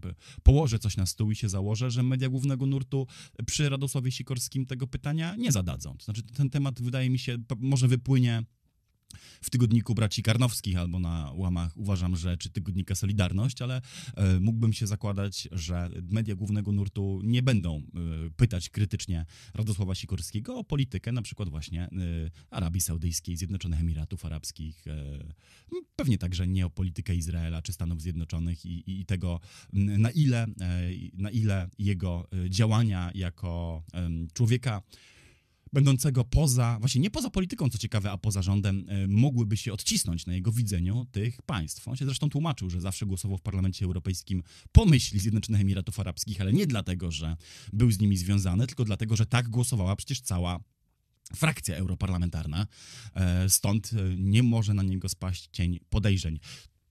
Cóż, żadnego przestępstwa na razie y, wedle naszej wiedzy Radosław Sikorski się y, nie dopuścił, stąd nie rzucamy na niego cienia podejrzeń, natomiast y, zadaniem mediów jest o takie e, ryzyko zaistnienia konfliktu interesów e, pytać i szczególnie w odniesieniu do MSZ-u, jak e, sądzę. No, to powiedziałem. Powiem, co mnie niepokoi e, w kandydaturze Radosława Sikorskiego za chwilę, ale najpierw tylko podajemy ten wątek, e, który ironicznie poruszyłeś, mianowicie czy, czy brakowało osób, które znają angielski i, i nie przynosiłyby wstydu na międzynarodowych salonach i w zagranicznych mediach. No pod tym względem Barbara Nowacka było tyle ciekawą kandydaturą, że biegle zna angielski, jak i francuski. Była na liście 100 e, Global Thinkers Foreign Policy, I miałaby tą przewagę, że gdybyśmy chcieli w sposób taki bardzo manifestacyjny pokazać, że idzie nowe, że polska polityka się zmienia, no to wymienić y, profesora Rała na Barbarę Nowacką byłoby bardzo demonstracyjnym sposobem pokazania, że y, Polska jest w zupełnie innym miejscu, aniżeli była y, do tej pory. Natomiast oczywiście ta kandydatura miałaby jedną bardzo poważną wadę. Zdecydowalibyśmy się na polityczkę, która nie ma doświadczenia międzynarodowego i co do której nie mam przekonania, że gdyby usiadła do stołu z kutymi na cztery nogi cynicznymi, wyrachowanymi szefami dyplomacji takich krajów jak e, Niemcy, Francja, Anglia, Stany Zjednoczone, Ukraina, no to że byłaby w stanie z nimi te pojedynki wygrywać. E, Radosław Sikorski tego typu doświadczenia ma. To, co mnie natomiast niepokoi, to po pierwsze, poza sprawami, które już poruszyłeś, fakt, że on ma bardzo duże ambicje osobiste i te ambicje mogą chcieć się przełożyć na piastowanie wysokich funkcji unijnych. Myślę, że na wysokie funkcje natowskie on już nie ma nadziei, dlatego, bo jego mm, kolejne e, utarczki ze Stanami Zjednoczonymi z czasów, kiedy był ministrem, ale także później, no dość przypomnieć jego tweeta, który był pokazywany przez Rosjan na zebraniu Rady Bezpieczeństwa ONZ, Thank you USA, kiedy Amery Ameryce zdawał się przypisywać wysadzenie mm, e, cywilnej infrastruktury innego kraju NATO i Unii Europejskiej. No to w takiej sytuacji może on tylko liczyć na stanowiska unijne. No a żeby mieć stanowiska unijne, nie wolno się naciąć na weto dwóch największych państw unijnych, czyli Niemiec i Francji, e, a to może oznaczać, że będzie on zmierzał do ocieplenia relacji z tymi krajami w sposób wykraczający poza polskie interesy, bo ja uważam, że należy do takiego ocieplenia zmierzać, natomiast w pewnych granicach i w pewnych ramach. Mogę na jedno słówko mm, się wciąć? Proszę bo to nie jest główny temat naszego dzisiejszego odcinka, więc to naprawdę krótka e, riposta. Ale czy przed Polską najbliższych lat nie ma, czy przed Polską najbliższych lat jest inna droga niż e, cieśniejsze przyklejenie się do europejskiego mainstreamu? Gdy pomysł lewarowania to... się Ameryką e, upadł, a grozi nam Trump. To od razu powiem, to zależy, co to znaczy ocieplenie i to zależy, co to mhm, znaczy mhm. e, naprawa relacji, bo jeżeli naprawa relacji znaczy normalizacja po okresie e, fruader, który PiS nam zapewnił, to naturalnie tak. I przecież relacje z Niemcami nie mogą dłużej wyglądać tak, jak wyglądają e, w tej chwili. Podobnie, jeżeli ma dochodzić w Unii Europejskiej do istotnych istotnych zmian, to trzeba byłoby e, poprawić relacje z Francją, ale tak jak mówiłem wcześniej, jestem przeciwnikiem tak zwanego resetu z Francją, który moim zdaniem byłby na, na szkodę polskich interesów, ale w wybranych sprawach oczywiście rozmawiać należy. Tylko gdyby tę misję miał realizować mm, profesjonalny dyplomata, taki typ cichego fachowca, którego nazwisko być może większości Polaków nic by nie powiedziało, e, który nie ma niemniej jednak bardzo wyrazistych, osobistych ambicji pełnienia funkcji międzynarodowych, to uważam, że e, byłbym jakoś spokojniejszy o tą misję i żeby nie być tak zupełnie gołosłownym, ten jeden raz odejdę od czegoś, czego nie chciałem robić, czyli proponować kontrkandydatur. Wymienię nazwisko nie dlatego, że konkretnie wskazuję, że chciałbym, żeby ta osoba była ministrem spraw zagranicznych, y, bardziej chodziłoby mi o to, że ktoś w tym stylu. Gdyby na przykład Jerzy Marek Nowakowski podjął się tej roli. E, analityk, dyplomata, człowiek, który był na placówkach, człowiek, który pracował w MSZ, człowiek, który doradzał premierom, no, zjadł na tym zęby mm, e, i człowiek, który bardzo według mnie inteligentnie opowiadał o polityce podwójnej polisy ubezpieczeniowej, to znaczy o tym, że da się prowadzić taką dwutorową politykę bliskiego porozumienia ze Stanami Zjednoczonymi i z głównonurtowymi krajami e, Unii Europejskiej. Należy tylko mieć na uwadze, że jest tu różnica między Francją a Niemcami. Niemcy są bardziej proamerykańskie, Francja odczuwalnie mniej. W związku z powyższym raczej będzie nam po drodze z Niemcami niż z Francją. Swoją drogą PiS myślał odwrotnie, tak, że da się robić reset z Francją, a kwestia złych relacji z Niemcami jest po prostu na wieki i na amen w pacierzu. Relacje z Niemcami nigdy nie mogą być dobre, bo to jest dla nas kwestia tożsamościowa, żeby były złe. Przepraszam, Marcin, um, kiedy, Marcin, kiedy zaczął mówić o resecie z Francją, już uderzył w mikrofon. Nie, akurat kiedy, kiedy mówiłem o tym, że relacje z Niemcami zawsze muszą być złe. Dobrze, wróćmy, przepraszam, więc, czy ja cię wypuściłem tą dygresję i ja cię z niej sprowadzę. Więc tu, tu, tu, w, tej, e, tu w tym momencie bym, e, bym ten temat e, zamknął. Uważam, że dałoby się znaleźć po prostu w gronie nie posłów, nie polityków, tylko w gronie fachowców ciekawszą kandydaturę, która nie byłaby obarczona tymi problemami, które mamy z Radosławem Sikorskim, a z kolei na zasadzie pewnej roszady bardzo chętnie widziałbym z kolei Radosława Sikorskiego jako komentatora dyplomacji i spraw międzynarodowych, ponieważ w tej roli on wypada naprawdę znakomicie. No, jest, jest ciekawą, barwną, wyrazistą e, osobowością. Takich nam uważam w polskiej debacie brakuje. E, no ale pójdźmy dalej, tak żebyśmy jeszcze zdążyli, zanim zmienimy e, temat i przejdziemy do kolejnego segmentu, kilka resortów skomentować. Bardzo dużo dyskusji było wokół resortu edukacji. E, padały nazwiska Krystyny Szumilas, padało nazwisko Agnieszki Dziemianowicz-Bąk. Chyba stanie na tym, że będzie to Agnieszka Dziemianowicz-Bąk light, to znaczy Barbara Nowacka. E, no, tak, jeżeli o mnie chodzi, e,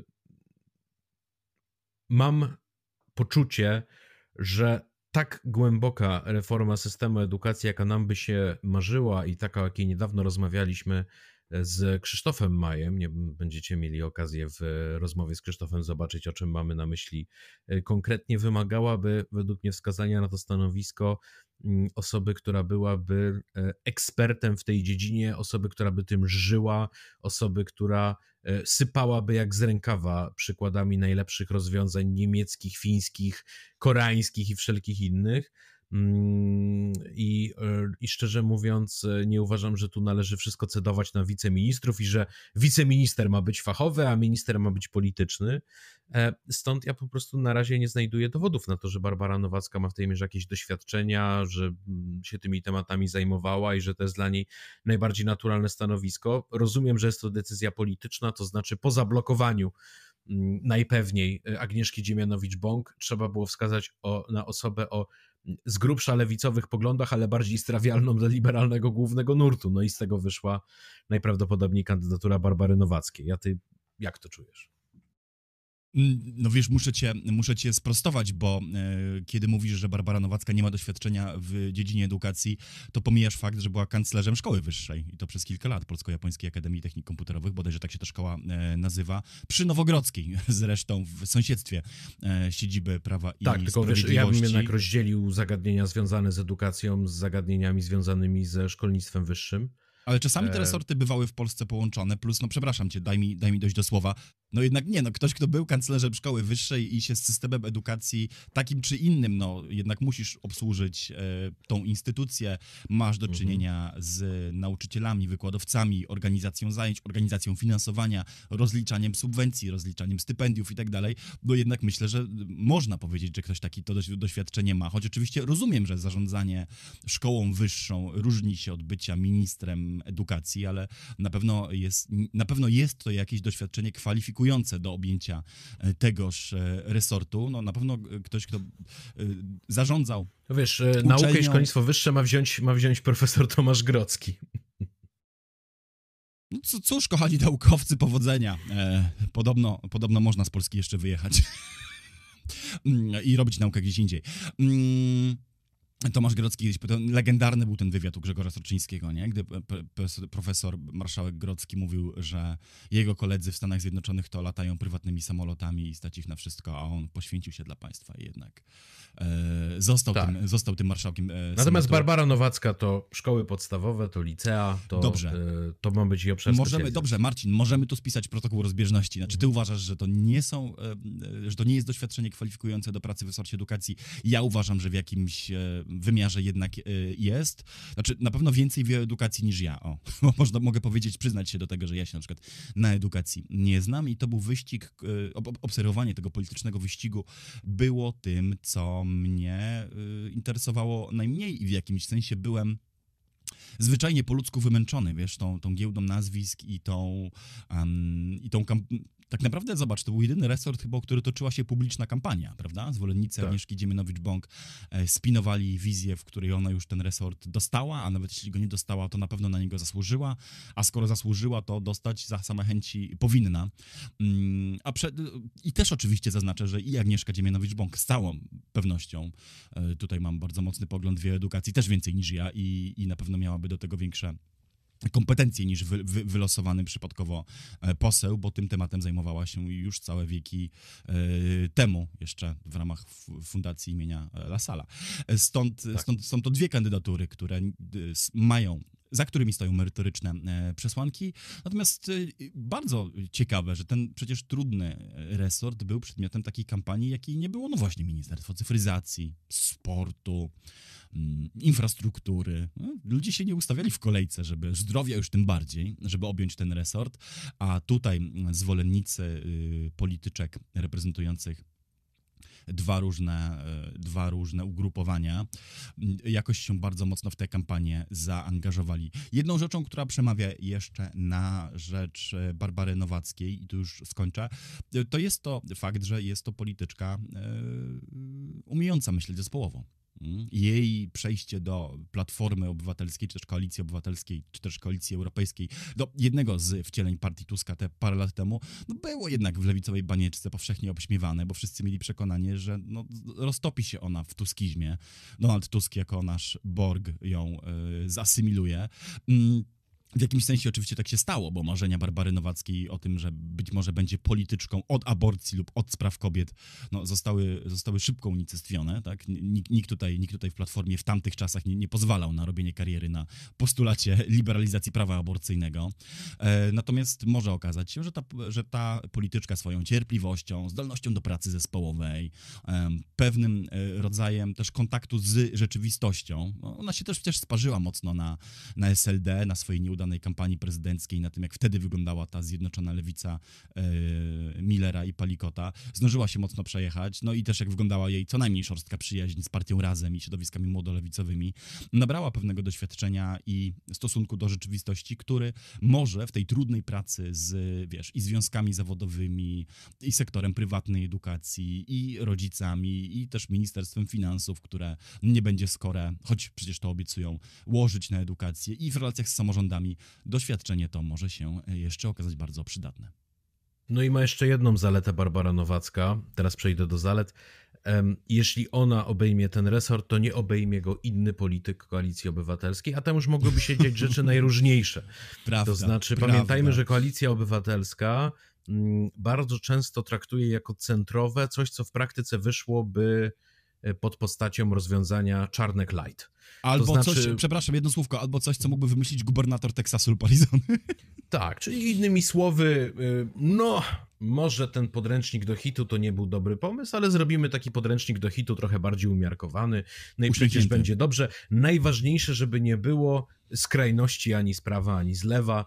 I zawsze jak ktoś tak mówi, to wypada bardziej na prawo niż na lewo. I w tym rozumieniu Barbara Nowacka uniemożliwia, e, żebyśmy mieli, e, żebyśmy mieli sytuację, jakie znamy z przeszłości, a przypomnę, że to e, za czasów Platformy Obywatelskiej usunięto przedwiośnie z listy lektur szkolnych, twierdząc, że jest to książka nazbyt lewicowa. I nie spodziewałbym się po Barbarze Nowackiej podobnych decyzji. E, spróbujmy jeszcze zrobić taki sprint przez pozostałe resorty. Jeżeli na przykład mówimy o rodzinie i polityce społecznej, no to powiem tylko tyle. Dla mnie, e, czy to będzie Katarzyna Kotula, jak się spekuluje, czy inna osoba z lewicy jest wtórne. Najważniejsze, żeby to była osoba z lewicy, ponieważ będzie to jedyna partia, której szczerze będzie zależeć na tym, e, żeby ten resort coś robił, pracował, a nie jedynie zajmował się damage control i tym, żeby, żeby jakoś PR-owsko wybronić, że pieniędzy nie ma i nie będzie. Podejrzewam, że się zgadzasz. Tak, proszę, proszę, sprintuj dalej, mhm. sprintuj dalej, bo ja Dobra. patrzę na zegarek. Jeżeli chodzi o rolnictwo, no to tu powiem tak, Gore Vidal został kiedyś zapytany przez Johna Kennedy'ego, czy znasz kogoś, kto mógłby być ministrem rolnictwa? I on odpowiedział, mam nadzieję nigdy nie poznać nikogo, kto mógłby być ministrem rolnictwa. Tu moim zdaniem piłka jest prosta, no będzie to polityk PSL-u taki lub inny mm, i e, moim zdaniem będzie to czysto y, polityczna nominacja mi też trochę brakuje kompetencji, żeby ich odróżniać między sobą i, i mówić, kto byłby lepszym ministrem. A mógł być Michał Kołodziejczak. Mógł być Michał Kołodziejczak, to prawda, natomiast zakładam, że jednak taki doświadczony działacz PSL-u e, może tu być lepszym rozwiązaniem, ale jestem agnostykiem. Zobaczymy, co będzie dalej. Dalej mamy y, także y, Ministerstwo Obrony Narodowej. Władysław Kosiniak-Kamysz jest tutaj y, forowany. No, powiem tak, raz jeszcze się będę czepiał tego braku jakiegokolwiek praktycznego doświadczenia, które predestynowałoby go do objęcia tak kluczowego resortu w sytuacji, w której za naszą wschodnią granicą jeszcze trwa wojna. I tu chętniej również zobaczyłbym kogoś, kto po prostu jest ekspertem, a niekoniecznie posłem. Um, a ekspert miałby słabą pozycję polityczną i byłby bezradny. No, wiesz. No, chyba, że, chyba, że yy, ufasz premierowi i wierzyłbyś w to, że premier będzie tą jego słuszną politykę osłaniał własną osobą. No ale dobra, lećmy dalej. Sprawiedliwość. Tutaj e, podobno przymierza się Adam Bodnar e, do tego stanowiska. Wcześniej na giełdzie nazwisk pojawiał się Borys Budka, ale Borys Budka prawdopodobnie zostanie, zostanie nowym Sasinem, to znaczy trafi mu się Ministerstwo Aktywów Państwowych, jeśli ono jeszcze będzie istnieć, no bo tu trzeba mieć zaufanego człowieka prezesa, to w ogóle nie ma co do tego wątpliwości. Pytanie, czy Adam Bodnar jest ministrem sprawiedliwości na czas wojny, no bo przecież będzie tu chodziło o to, żeby to nie był tylko minister, który ma nadzorować pracę sądów i tak dalej, tylko ma to być minister, który pójdzie szarpać się z pisem i rozliczać, jak uważasz? No, wiesz, ja poznałem Adama Bodnara w czasach, kiedy nazwanie go platformersem byłoby pewnie obelgą i byłoby też głęboko nieprawdziwe, bo to były czasy, kiedy on z rządem Platformy Obywatelskiej się spierał o prawa człowieka, o respektowanie wyroków, o warunki e, w polskich aresztach i więzieniach, o nie, nie, nieprzestrzeganie praw człowieka. Tam w tle jeszcze była oczywiście sprawa toczących się procesów dotyczących tajnych katowni CIA, więc gdyby ktoś te lata temu pomyślał, że e, to właśnie wówczas e, E, pracujący w Helsińskiej Fundacji Praw Człowieka, potem Rzecznik Praw Obywatelskich Adam Bodnar e, zostanie ministrem sprawiedliwości właśnie z ramienia tej koalicji, no byłoby to dalece e, intrygujące, ciekawe i mało prawdopodobne. Dziś stało się inaczej. I pytanie, które stoi przed nami to jakim Adamem Bodnarem dziś jest profesor, a przy, przy, były RPO, a w przyszłości być może minister Adam Bodnar, bo E, realia e, nieustającej wojny z PiSem ograniczyły w ostatnich latach zainteresowania tegoż przecież niezwykle e, kompetentnego i odczytanego człowieka do udzielania wywiadów na temat tego, dlaczego PiS jest zły, a jednocześnie ja, ja chyba trochę mogę powiedzieć nawet, że to wiem, że nie jest to temperament osoby, która pławiłaby się w rozliczeniach właśnie, tak, w jakimś karaniu, zemstach politycznych czy czystkach, wręcz, wręcz przeciwnie, stąd zresztą był on tak dobrze charakterologicznie, osobowościowo i wiedzowo dopasowany do stanowiska RPO właśnie, które z natury swojego urzędu nie ma zajmować się rozliczaniem, a raczej wskazywaniem błędów i szukaniem sprawiedliwości dla tych, którzy, którzy z jakiegoś powodu są polskiego prawa ofiarami, a nie beneficjentami. Więc wiesz, gdyby to, miał, gdyby to miał być tak, jak mówisz, nie wiem, czy twoja hipoteza jest poprawna, ale gdyby to miał być tak, jak mówisz, resort rozliczeń, to tu Borys Budka, tak, tak, który się tym pasjonuje, który... Mm, chciałby pewnie widzieć siebie w roli zbawcy polskiego wymiaru sprawiedliwości i który z tego, co mówią mi ludzie, którzy go znają, yy, zna się na tym i wyłącznie na tym, to znaczy na bojach o praworządność ostatnich e, lat i jego kompetencje w innych dziedzinach, jakby to delikatnie ująć, nie są przesadnie... Są nienachalne. Tak, nie narzucają się. Yy, to być może tym ministrem rozliczeń rzeczywiście mógłby być ktoś taki jak yy, Borys Budka. Kandydatura Adama Bodnara, jeżeli jest ona prawdziwa, wskazuje raczej, że nie będzie to minister yy, do spraw yy, kadrowych y, czystek i e, karania poprzedników, y, bo jest to człowiek na to, znaczy chyba jednak zbyt głęboko y, rozumiejący prawo i mimo wszystko nie działający w paradygmacie, dajmy na to, że przywołam innych jego kolegów po fachu, profesora Marcina Matczaka czy Wojciecha Sadurskiego nie? Od... E, to jest legalista i jemu prawo będzie wiązać ręce. Tak mi się wydaje. Co dalej? Eee, dalej, no to powiedziałbym, mamy takie bardzo czysto partyjne nominacje ludzi bliskich e, prezesowi, przewodniczącemu, przepraszam, czyli mm, e, już z przyzwyczajenia mówię mhm. prezes, czyli Ministerstwo Spraw Wewnętrznych dla Marcina Kierwińskiego, sport dla Sławomira Nitrasa. O jest. No, Ciężko tu powiedzieć coś szczególnie odkrywczego. E, no, ciekawe jest Ministerstwo Zdrowia, no bo tutaj mówiono zarówno o Izabeli Leszczynie, jak i o Joannie Muszę, czyli o kandydatkach odpowiednio z Koalicji Obywatelskiej Polski 2050. Dlaczego, mm, dlaczego podają akurat te nazwiska?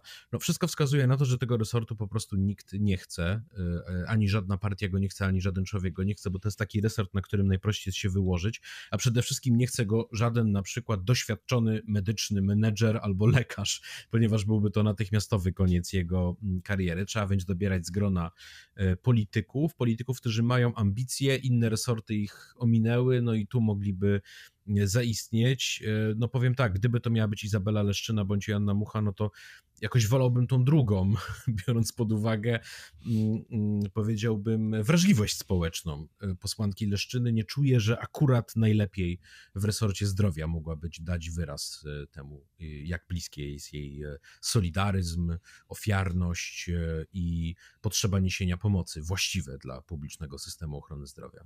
Dla Izabeli Leszczyny powinno powstać jakieś po prostu specjalne stanowisko, wiesz? Ja jeszcze nie mam pomysłu, jak ono się powinno nazywać. To możemy zostawić jako konkurs dla e, komentujących i dla naszej społeczności na platformie Discord. Niech wymyślają, jak powinien nazywać się urząd, jaki powinna objąć Izabela Leszczyna. W moim głębokim przekonaniu nie powinien nazywać się on ministerstwo. Czegokolwiek. E, mm, ale to nie, nie będzie moja decyzja, lecz przewodniczącego Tuska. Z Janną Muchą jest trochę tak, że jest to. Janna Mucha jest w ogóle w polityce y, wieczną ofiarą y, swojej y, płci i urody, bo wszyscy ją traktują po macoszemu i nawet kiedyś udzieliła takiego głośnego wywiadu, że wszyscy w polityce pytają się, jak to jest być kobietą, a nikt się jej nie pyta, jak to jest być doktorem nauk społecznych.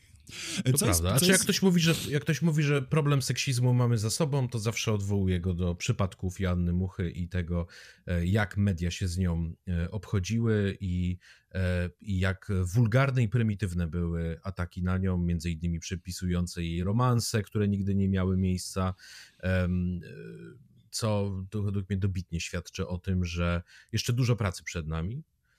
I jeszcze jedna rzecz dobitnie o tym świadczy. Zwróć uwagę, że że e, kobiet e, ministrów e, w tym projektowanym dopiero co rządzie będzie szczególnie mało. Na tle Unii Europejskiej Polska będzie jednym z krajów o najmniej sfeminizowanych rządach. No i jak to powiedziała młoda Margaret Thatcher, kiedy pierwszy raz kandydowała do Izby Gmin, mm, że zwraca jej uwagę, jak mało kobiet piastuje najwyższe stanowiska i powiedziała, że są dwie alternatywy.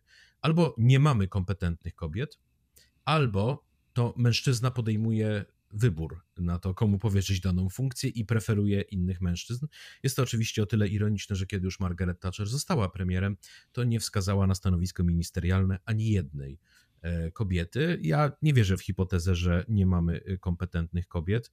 E, zatem Przykuwa jednak uwagę fakt, że tak niewiele z nich ma zostać ministrami w tym rządzie. Marcin, ale jak ci przeszkadza brak kobiet w rządzie, to wiesz do kogo kierować pretensje? Ci tam nazwiska Adrian Zandberg, e, Włodzimierz Czerzasty, Robert Biedroń.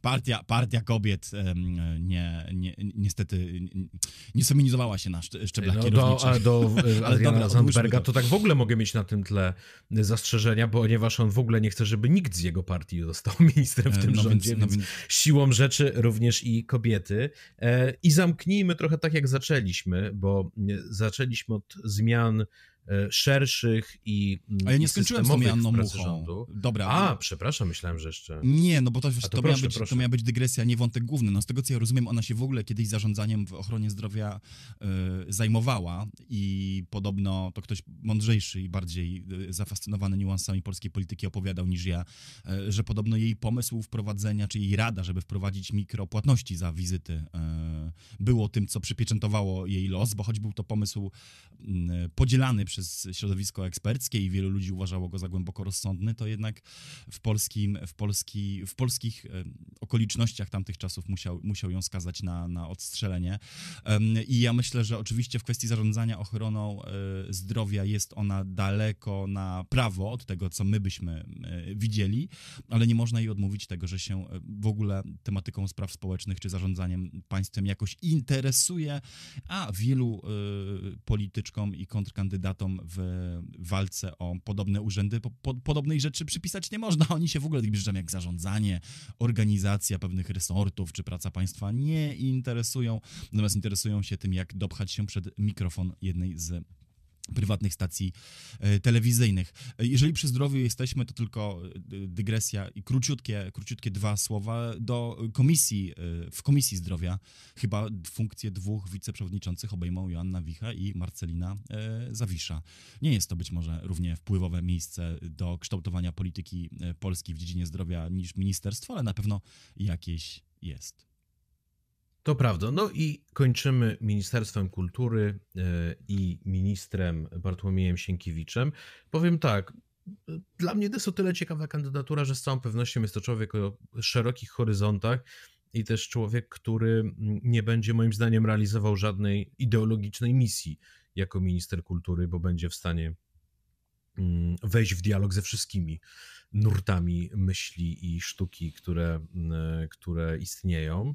E, jedyna wątpliwość, jaką mam, jest następująca. Mi trochę szkoda e, Bartłomieja Sienkiewicza na resort kultury, ponieważ uważam, że jest to człowiek, który tak dobrze rozumie państwo, tak dobrze rozumie potrzebę jego reformy i tak dobrze rozumie, jak należałoby sprawić, żeby państwo polskie przestało być państwem teoretycznym, że zapożyczę się w jego sławnej wypowiedzi w tytule jego książki, że ja bym go bardziej widział jako ministra spraw wewnętrznych i to jeszcze ministra, który otrzymałby od premiera pełnomocnictwa dla przeprowadzenia reform ustrojowych, o których mówiliśmy na samym początku tego programu, ale właśnie może dlatego, że rozumie i że chciałby reformować, to nikt mu tego stanowiska nie powierzy. Bardzo jesteśmy łagodni dzisiaj. Nie podoba mi się to zupełnie, wiesz?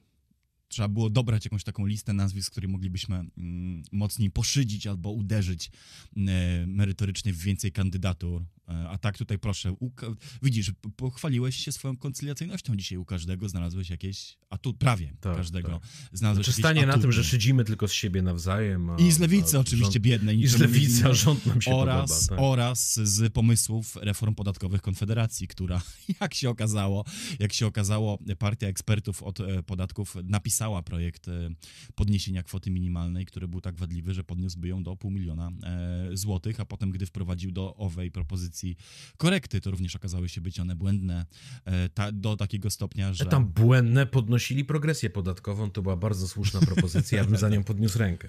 E, nie no, tam widziałem, widziałem że tam na jednym z tych projektów ustawy to nawet tytuł był zmieniany długopisem na wydrukowanym już projekcie, bo tak się panowie spieszyli, żeby złożyć pierwszy panowie, bo tam chyba większość panów była podpisana pod tym projektem, o ile pamiętam, się spieszyli, żeby wnieść pierwszy projekt y, reformy podatków w tej dziesiątej kadencji, że aż musieli złożyć projekt, który co prawda nie dało się go procedować ze względów e, formalnych i merytorycznych, bo zawierał sformułowania nieznane polskiemu prawu i był nie do wprowadzenia, ale ważne, że był e, pierwszy.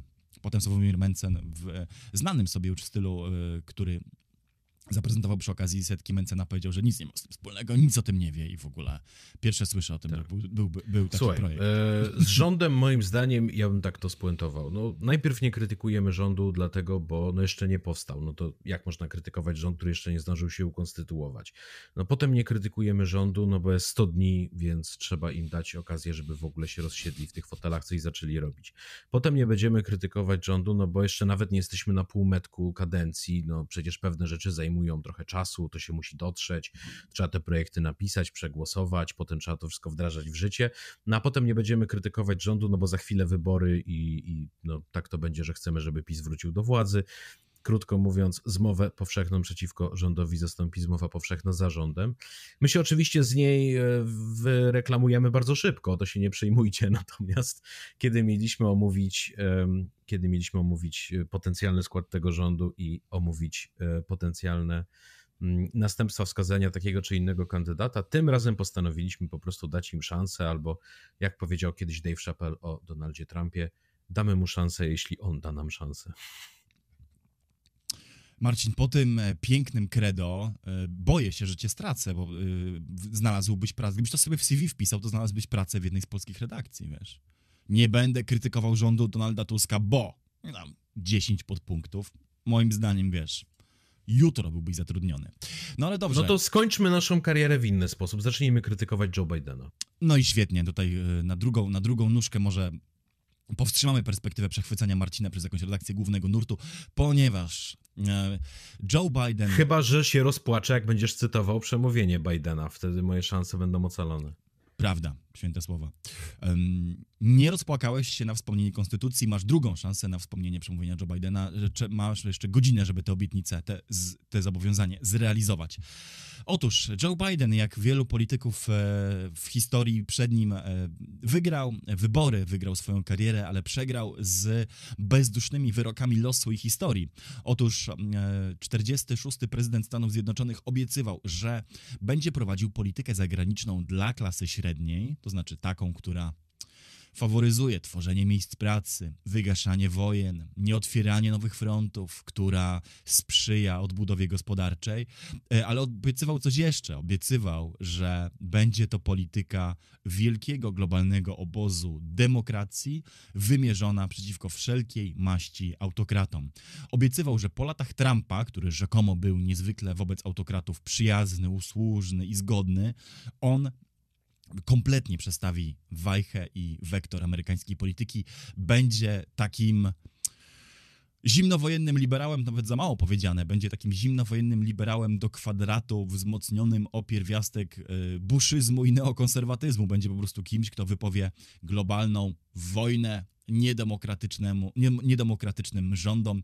Powie twarde nie, bo pamiętajmy, George Bush też na przykład z Putinem się potrafił świetnie dogadywać i e, innymi przywódcami, cokolwiek e, niedemokratycznymi w innych miejscach świata, a Biden obiecał, że będzie jeszcze bardziej, bo on nie będzie się z nimi dogadywał, będzie ich upokarzał, izolował e, i mówił wielkie, twarde, zdecydowane nie politykom e, autokratycznym na całym globie, a jednocześnie będzie wspierał swoich demokratycznych e, sojuszników, e, budował wielką koalicję na rzecz odnowy demokracji i pokazywał, że to właśnie ustrój demokratyczny jest dziś tym, co się nie tylko mówiąc wulgarnie opłaca, bo Ameryka będzie cieplejszym okiem spoglądać na tych, którzy nie zbaczają z drogi demokracji, ale jest czymś po prostu w tym wielkim, aksjologicznym sensie dobrym. Jest czymś, w co inwestować po prostu trzeba. To miał być wielki testament Joe e, Bidena.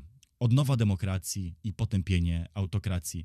Cóż, Marcinie, po tym, po tych kilku latach e, zostało i co ty w tym widzisz, gdy patrzysz na Joe Bidena wykonującego ukłony w stronę e, Arabii Saudyjskiej, rozważającego jeszcze nie swoimi ustami, ale już ustami powoli swoich urzędników jakąś formę e, przyszłych negocjacji z Rosją, przymykającego oko na rządy Netanyahu, Modiego, w, czy za chwilę jeszcze pewnie Milei w Argentynie, który mm, jest jak mało e, który polityk skazany na to, żeby swoimi relacjami z rządami państw in, e, niedemokratycznych lub odsuwających się od demokracji dobrze się układać. Widzisz tę panoramę i jak ją rozczytujesz?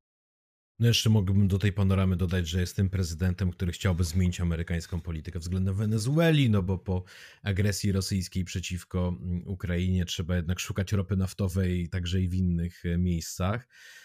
No i, i mam cały czas przed oczyma wyraz twarzy, mm, wyraz twarzy e, Antonego Blinkena, mm, kiedy został prezydent Biden zapytany, czy Xi Jinping jest dyktatorem. No i Joe Biden, prawda, w stylu Joe Bidena po prostu jak dzik w sosnę przyłożył i powiedział, że naturalnie, że jest dyktatorem, a ich system polityczny jest kompletnie inny niż nasz.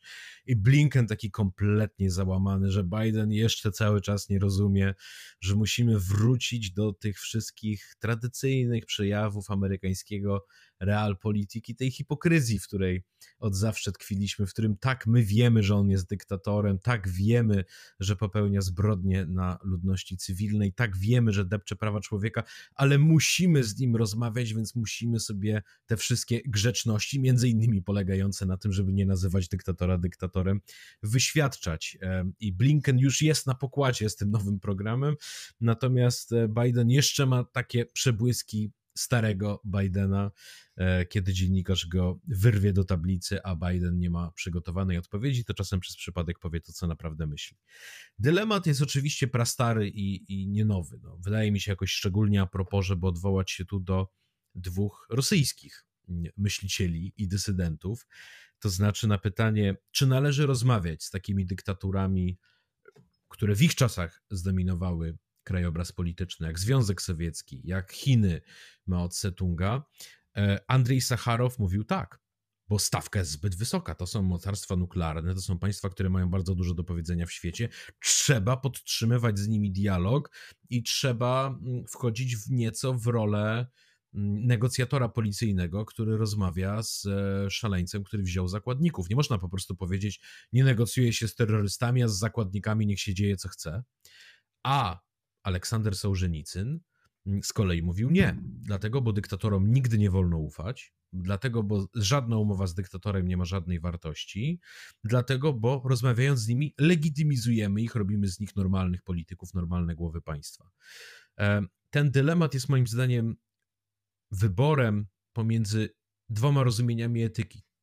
Między etyką przekonań i etyką odpowiedzialności etyką przekonań, która mówi, to jest słuszne i ja po prostu muszę robić to, co jest słuszne, co w moim sumieniu rozsądziłem jako jedyną moralną i właściwą ścieżkę i mówię sobie, będzie co może, rób coś powinien.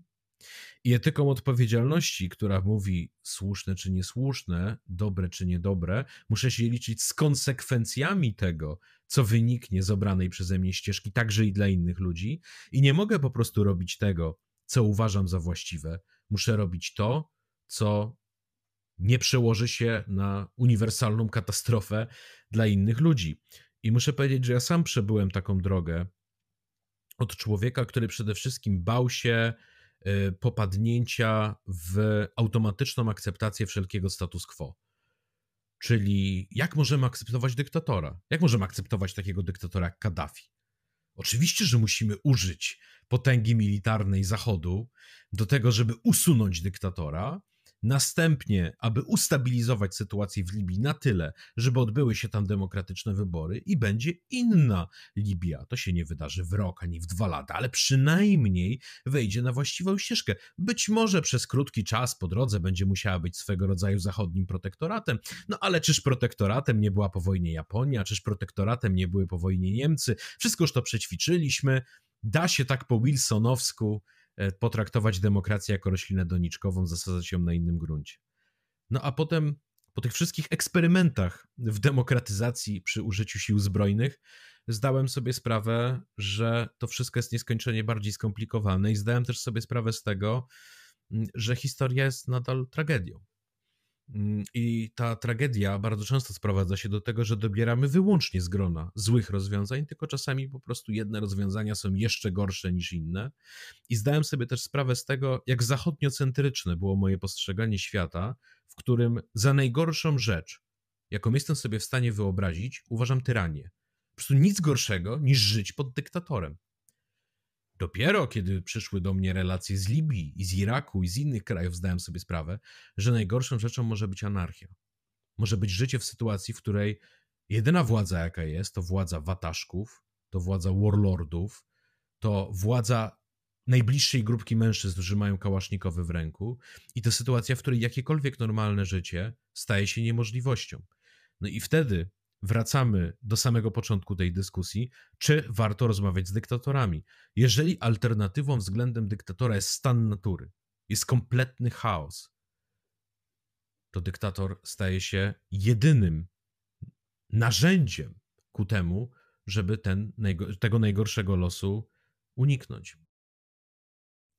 Ja założenia polityki e, Bidena o konflikcie autokracji i demokracji uważałem za błędne od początku, ale od razu zaznaczę, że e, gdy mówię o fiasku tych założeń, to nie mówię ani z poczuciem radości, e, wyrachowania Schadenfreude, tak, tak, dopiszmy do bingo, czy czystej złośliwości, bo mam przekonanie, i powiedziałem to we wstępie do tego segmentu, że Biden przegrał nawet nie tyle z błędami własnych założeń, one były błędne i, i trudno, ale przegrał z siłami po prostu od niego większymi, no, nazywajmy sobie jak chcemy, czy będą, czy nazwiemy to historią, losem, siłami, siłami strukturalnymi, brutalnymi regułami geopolityki, czy zwyczajnym pechem, to już niech ktoś nazywa to jak chce, zależnie pewnie od e, obrządku, który wyznaje, ale prawda jest taka, że Biden w pewnym momencie już nad tym zapanować nie mógł i zaczął, jak Marcin mówi, wybierać z wariantów równie e, niedobrych. No, to był wariant mm, pierwszy, który się oczywiście ujawnił po inwazji Putina na Ukrainę. Zostawmy kwestię, czy Biden mógł to rozwiązać dyplomatycznie. Ja jestem bardziej po stronie tych, którzy uważają w ogóle, że przywódcy Zachodu mogli to rozwiązać wcześniej dyplomatycznie, ale to naprawdę nie jest dzisiaj czas na to. Ale już po inwazji Putina na Ukrainę, natychmiast e, otworzyła się logika, z której ucieczki nie było, czyli e, obłaskawiania lub prowadzenia dealów z przywódcami innych państw niedemokratycznych celem pozyskania ropy. Marcin wspomniał e, Wenezuelę, ale to oczywiście nie jest jedyny kierunek, bo tam jeżeli chodzi o szeroko rozumiane surowce, przecież Iran, Kazachstan, państwa Afryki e, Północnej, no i oczywiście wszystkie państwa grupy OPEC, ale OPEC minus, czyli bez e, Rosji, a nie OPEC plus z e, Rosją i wobec każdego z nich należało rozważyć natychmiast ustępstwa, zmianę kursu, rozluźnienie sankcji, albo nawet co gorsza niż ustępstwa, wychodzenie naprzeciw ich roszczeniom i ambicjom. I tutaj najbardziej jaskrawym przykładem tego jest Arabia Saudyjska. Mnie się wydawało, tutaj po części miałem rację, po części się pomyliłem, że, to, że ten proces łagodzenia relacji z producentami ropy zacznie się od najsłabszych, to znaczy mi się wydawało, że on się zacznie od y, Wenezueli, i Iranu. E, zaczęło się inaczej, on zaczął się od najmocniejszych, czyli od Arabii Saudyjskiej właśnie, ale do czegoż on doprowadził? Ano do tego, że przywódca Arabii Saudyjskiej Mohammed bin Salman zaczął windować swoje e, roszczenia e, w górę i nie tylko nie chciał podnieść produkcji cen, przepraszam, podnieść produkcji ropy w celem zbicia cen, e, na co przecież cały Zachód nalegał, ale przeciwnie szantażował ów Zachód kolejnymi taktycznymi obniżkami e, podaży ropy, dogadywanymi nie z kim innym jak ze Siergiejem Ławrowem lub samym Władimirem e, Putinem, czym otwarcie i bezwstydnie pogrywał sobie na, na cierpliwości i woli Zachodu, a w pewnym momencie zresztą dał wprost do zrozumienia, że tak naprawdę, to jest bardzo ciekawe, że tak naprawdę on wyłącznie czeka, aż y, prezydent Biden przegra wybory prezydenckie 24 roku i wróci Donald Trump. Dziś zresztą, to króciutka, króciutka dygresja, mamy już całą, można powiedzieć, regionalną oś przywódców, którzy czekają, aż Biden przegra, a wygra Trump. I jest to oś zaskakująca, bo może się tego Państwo nie spodziewaliście, rozciągająca od Władimira Putina przez Benjamina Netanyahu, Mohameda bin e, Salmana, skończywszy i, i są, to, są to ludzie, którzy po prostu czekają, aż, aż Biden nie będzie mógł dokończyć e, znaczy, swojej misji, a wróci Trump i zaoferuje im po prostu lepsze warunki. Z różnych powodów, będą to le warunki lepsze i dla rządu e, wojennego w Izraelu, i dla e, MBS-a w Riyadzie, i dla niestety Władimira Putina w Moskwie. Wracając zaś do samej Arabii Saudyjskiej. I ta konieczność Zachodu uzupełniania e, podaży ropy, e, też gazu, spowodowała, że takie państwa mogły eskalować swoje e, żądania Y, i prowadzić politykę dużo bardziej asertywną względem e, tegoż Zachodu. I o ile same Stany Zjednoczone nie miały, miały chwilowy, przejściowy problem z cenami benzyny, to one są już producentem energii netto, to cały kontynent europejski, cały świat obrywał rykoszetem od tych, od tych wyższych e, cen ropy. No chyba, że ktoś nie chciał przyłączyć się do sankcji na Rosję i sobie, jak na przykład e, nasz sojusznik, znaczy nasz Waszyngton sojusznik Indie, kupował e, rekordowe e, wolumeny e, cichcem lub nawet wcale się z tym nie kryjąc. Mm, Biden nie mógł, tu wracam do początku wypowiedzi, trochę y, zadziałać y, inaczej, no, bo mógł powiedzieć, że w takim razie róbcie co chcecie z tą ropą, my w Ameryce sobie poradzimy i wtedy wyalienowałby Europę. A mógłby z kolei powiedzieć, o nie, nie, ja was tutaj przymuszę i przyduszę do tego, żebyście ceny tej ropy y, y, obniżyli, ale wtedy musiałby sięgnąć do narzędzi presji, aż strach zgadywać jakich na, na, na Riyad i całą grupę OPEC, co mogłoby z kolei wypchnąć e, te państwa mocniej w ramiona e, Moskwy czy Pekinu, a tego przecież amerykański establishment by nie chciał. Typowa sytuacja patowa, prawda? Typowy, typowy, typowy trylemat, z którego nie ma e, łatwego wyjścia, a to przecież tylko początek tej wyliczanki. Natomiast warto, e, skończąc wątek samej Arabii Saudyjskiej i Riyadu, zwrócić uwagę na najbardziej, naj, na najboleśniejszy i najbardziej wyrazisty element tego problemu, to znaczy przejście prezydenta Bidena od pozycji kandydata, który mówił, że Riyad upokorzy, e, Mohammed bin Salman jest oczywiście dyktatorem i to dyktatorem krwawym, któremu ręki się nie podaje, do pozycji e, już prezydenta, który nie tylko Riyadu nie upokarza, ale oferuje mu coraz to lepsze i lepsze warunki współpracy, wciąż nie mogąc nadążyć w tej licytacji obietnic za tym, czego Riyad chce. A czego chce? Otóż chce być w czymś o charakterze, uwaga, uwaga, NATO, natowskich gwarancji bezpieczeństwa dla Arabii Saudyjskiej, chce być częścią programu atomowego, to znaczy, mówi się oczywiście, że na potrzeby cywilne chce mieć po prostu możliwość zbudowania własnych reaktorów, no ale wszyscy podejrzewają, że tam się za tym kryje możliwość prędzej czy później, trochę na wzór izraelski, stworzenia własnego programu e, jądrowego. No i wreszcie chce e, porozumień e, abrahamowych, czyli chce, żeby Ameryka była militarnym patronem normalizacji relacji z Izraelem i jeszcze przy tym politycznym patronem dziedzictwa e, Mohameda bin Salmana. Mohamed bin Salman chce być tym politykiem, który może powiedzieć, że za mojej kadencji, w cudzysłowie, za moich rządów, znormalizowaliśmy... Tak, za mojego panowania, dziękuję. Za mojego panowania e, przestaliśmy być gospodarką uzależnioną od ropy, staliśmy się światową e, stolicą innowacji, cyfryzacji, usług AI nowej generacji. Staliśmy się państwem, które ma normalne relacje z sąsiadami. Staliśmy się e, państwem, które ma militarne gwarancje e, od Stanów Zjednoczonych, czyli jesteśmy w takim naprawdę wąskim klubie państw, których USA będą bronić, więc jesteśmy bezpieczni. A co więcej, jeszcze mamy, i to mrugnięcie okiem, cywilny program atomowy problem Bidena polega na tym, że to on, że to jego administracja miałaby, się, miałaby stać się tą e, wróżką ze snów, która wszystkie te marzenia e, bliskowschodniego e, dyktatora, autokraty czy monarchy spełnia, a nic nie jest chyba dalsze czy odleglejsze od planów walki z autokracjami niż bycie tak naprawdę sponsorem protektorem i patronem e, oczekiwań i marzeń e, jednego nadambitnego księcia na e, Bliskim Wschodzie, a lista przecież tych przywódców jest powiedzmy sobie dłuższa. No, takie żądania do Stanów Zjednoczonych wysuwają z bardzo różnych pozycji, z bardzo różnych miejsc świata. I prezydent Erdoğan, tak, i Narendra Modi, i Benjamin Netanyahu, I e, kto jeszcze jest na tej liście? Viktor Orban już nie jest na niej, bo nie może żadnych żądań formułować, ale jest Nowa junta, która jest e, w Nigrze, gdzie Stany Zjednoczone zwróć uwagę, że był taki moment debaty, którą oglądał cały świat, to znaczy Francja powiedziała, będziemy interweniować zbrojnie, ale nie sami, nie pod naszą flagą. Znaczy, to już za dużo tych wojen było pod naszą flagą, na nią bardzo źle reagują Afrykanie, więc trzeba byłoby to zrobić pod flagą Organizacji Jedności e, Afrykańskiej albo pod flagą chociażby krajów e, Sahelu. No i pytanie brzmiało, czy chociażby Nigeria, która byłaby tu kluczowym graczem, się do tego przyłączy.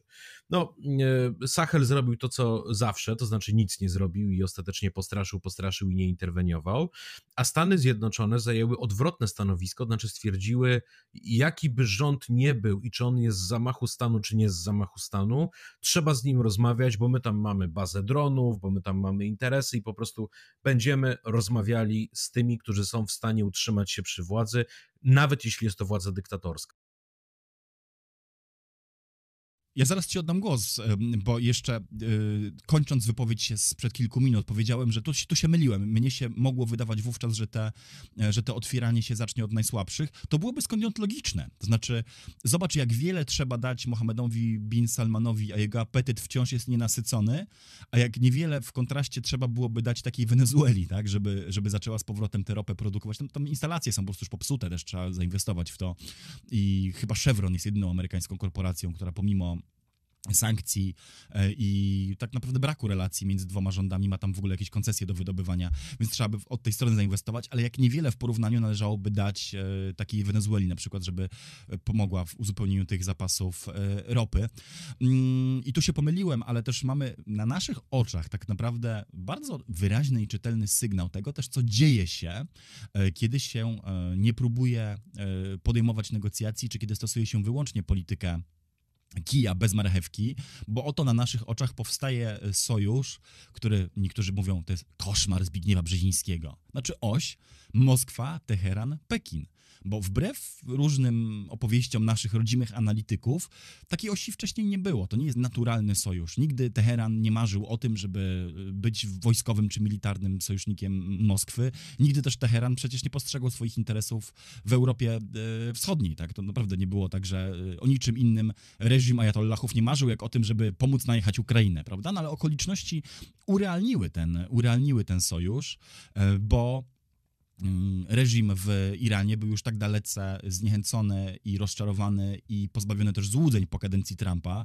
że z różnych, e, z różnych rozwiązań postawił na to, że Moskwa, która sama w sobie też wiele Iranowi dać nie może, będzie, będzie lepszym e, sojusznikiem czy lepszym partnerem, bo tam przynajmniej drony można eksportować i pozyskiwać za to ja jakąś dodam, walutę. Teheran nie był zachwycony tym, jak się traktuje Czeczenów e, w Rosji i nie był zachwycony tym, jak traktuje się Ujgurów w Chinach. Tak, a ostatecznie I czuł się odpowiedzialny tak. za swoich współbraci we wierze, którzy są prześladowani w obydwu tych krajach. Tak, a jednocześnie został, został okolicznościami e, przymuszony do tego, żeby, żeby stać się e, ogniwem w tym łańcuchu. Co ciekawe, nie wiem, czy ty to wiesz, to jest, to jest ciekawostka, e, wiesz, co Iran daje w tym, w tym układzie, znaczy poza dronami? Daje know-how w omijaniu sankcji. Był taki świetny reportaż Financial Timesa kiedyś o tym, e, jak lata sankcji na Iran osiągnęły taki niespodziewany i nieprzewidziany przez ich twórców efekt. Mianowicie wyprodukowały bardzo dużo wiedzy na temat tego, jak można sankcje omijać, jak tworzyć alternatywne systemy płatności, e, inne systemy księgowania, e, eksport, oczywiście eksport paralelny już istniał, no ale eksport paralelny, czy równoległy mówiąc po polsku, i, e, i najróżniejsze też siatki przemytnicze, czy po prostu czarny rynek.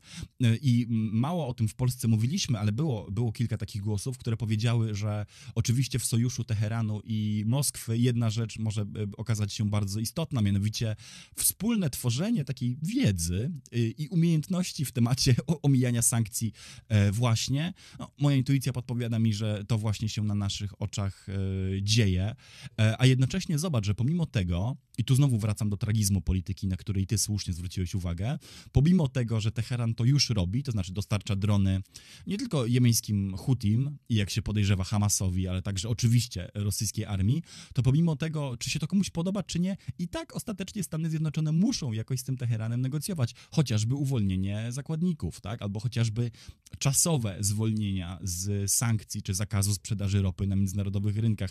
To i tak się dzieje, stąd pytanie o to też, czy, czy z reżimami autokratycznymi się nie dyskutuje, jest zawsze pytaniem pozbawionym podstaw, znaczy głęboko naiwnym, e, ale też po prostu fundamentalnie błędnym, bo to się i tak robi. Znaczy pytanie, czy się robi z dużym niesmakiem, niechęcią yy, i poczuciem zgorszenia, natomiast prawdę mówiąc, Wyjątkami są, nie wiem, są pewnie jakieś od tego wyjątki, Korea Północna może być jednym z nich, ale prawdę mówiąc, z reżimami i tak się negocjuje, bo i tak są rzeczy, które zawsze wymagają istnienia kontaktów dyplomatycznych, ba, nawet gdy tych kontaktów nie ma, no to jest case Wenezueli, przypadek Wenezueli na, yy, w ostatnich latach, to i tak się tworzy takie delegacje na poziomie poniżej e, ambasadora, wtedy się wysyła, dajmy na to, wicedyrektorów w jakimś sekretariacie Departamentu Stanu, to, to, siłą rzeczy są urzędnicy o niższej randze dalece niż, niż sekretarz stanu czy ambasador, i się tworzy taką delegację i się ją pod jakimś zmyślonym pretekstem wysyła do Caracas i tam oni w tym Caracas pod zmyślonym pretekstem de facto robią to, co i tak robiliby e, dyplomaci. Ostatni przykład i przenoszę piłkę na pole bliższe trochę tobie. Polska i Białoruś. No o czym pisał w swojej książce Zbigniew Parafianowicz? Prawda. E, I o czym mówi zawsze Witold Jurasz, to znaczy, że Białoruś e, e, Białoruś pełni bardzo szczególną rolę w polskiej polityce zagranicznej, to znaczy my jesteśmy akurat tym krajem, który musi mieć z Białorusią jakąś relację i Białoruś też chce mieć tą relację z nami. No dość powiedzieć, że Zbigniew Parafianowicz opisywał tajne spotkania z udziałem polityków, dyplomatów ukraińskich oraz polskich z rosyjskimi oraz białoruskimi na terenie państwa białoruskiego, no bo chociażby trzeba było rozstrzygać takie sprawy jak wymianę jeńców. No i gdzieś ktoś kiedyś musi się spotykać i o tym porozmawiać, czy na przykład zabezpieczenie elektrowni atomowych, mm, ale przecież Aleksandr Łukaszenka miał sądować stronę polską, czy gdyby relacje między nim a Putinem zabrnęły już tak daleko w niewłaściwym kierunku, że miałby poczucie, że musi uciekać z Białorusi, bo za chwilę zostanie obalony albo zamordowany, to czy mógłby uciekać przez Polskę? No i teraz Polska musi mieć jakąś odpowiedź na to pytanie. Mm, I kolejna sprawa e, to mm, wśród ekspertów od wschodu było zagadnienie, które pojawiało się przecież od lat 90., tylko zawsze to był głos mniejszościowy. Mianowicie Aleksandr Łukaszenka, czy, czy, czy uważamy go za dyktatora, zbrodniarza, czy nie, ma tą zaletę, że został ojcem narodu mimo woli. Znaczy, on nie chciał być twórcą nowoczesnej białoruskiej państwowości. On pierwotnie miał zamiar włączyć Białoruś do Rosji. On prześladował język białoruski i tak dalej, i tak dalej. To wszystko jest prawdą. Tylko, że z samego faktu, że ta Białoruś istniała, z samego faktu, że miała swojego prezydenta, przez kolejne dekady jej tożsamość się utwardziła i jej tożsamość jako coś odrębnego od Rosji stała się dla kolejnego pokolenia, które wchodziło w dorosłość pod jego rządami, oczywistością. Więc Łukaszenka chciał, nie chciał, został ojcem narodu i współczesnej Białorusi, i w tym rozumieniu on grał na naszą korzyść. W tym rozumieniu on oddalał Białorusinów od Rosji, podnosił szansę na to, że może być jakaś przyszła Białoruś nie rosyjska. Mało tego, on prowadził różnego rodzaju gry.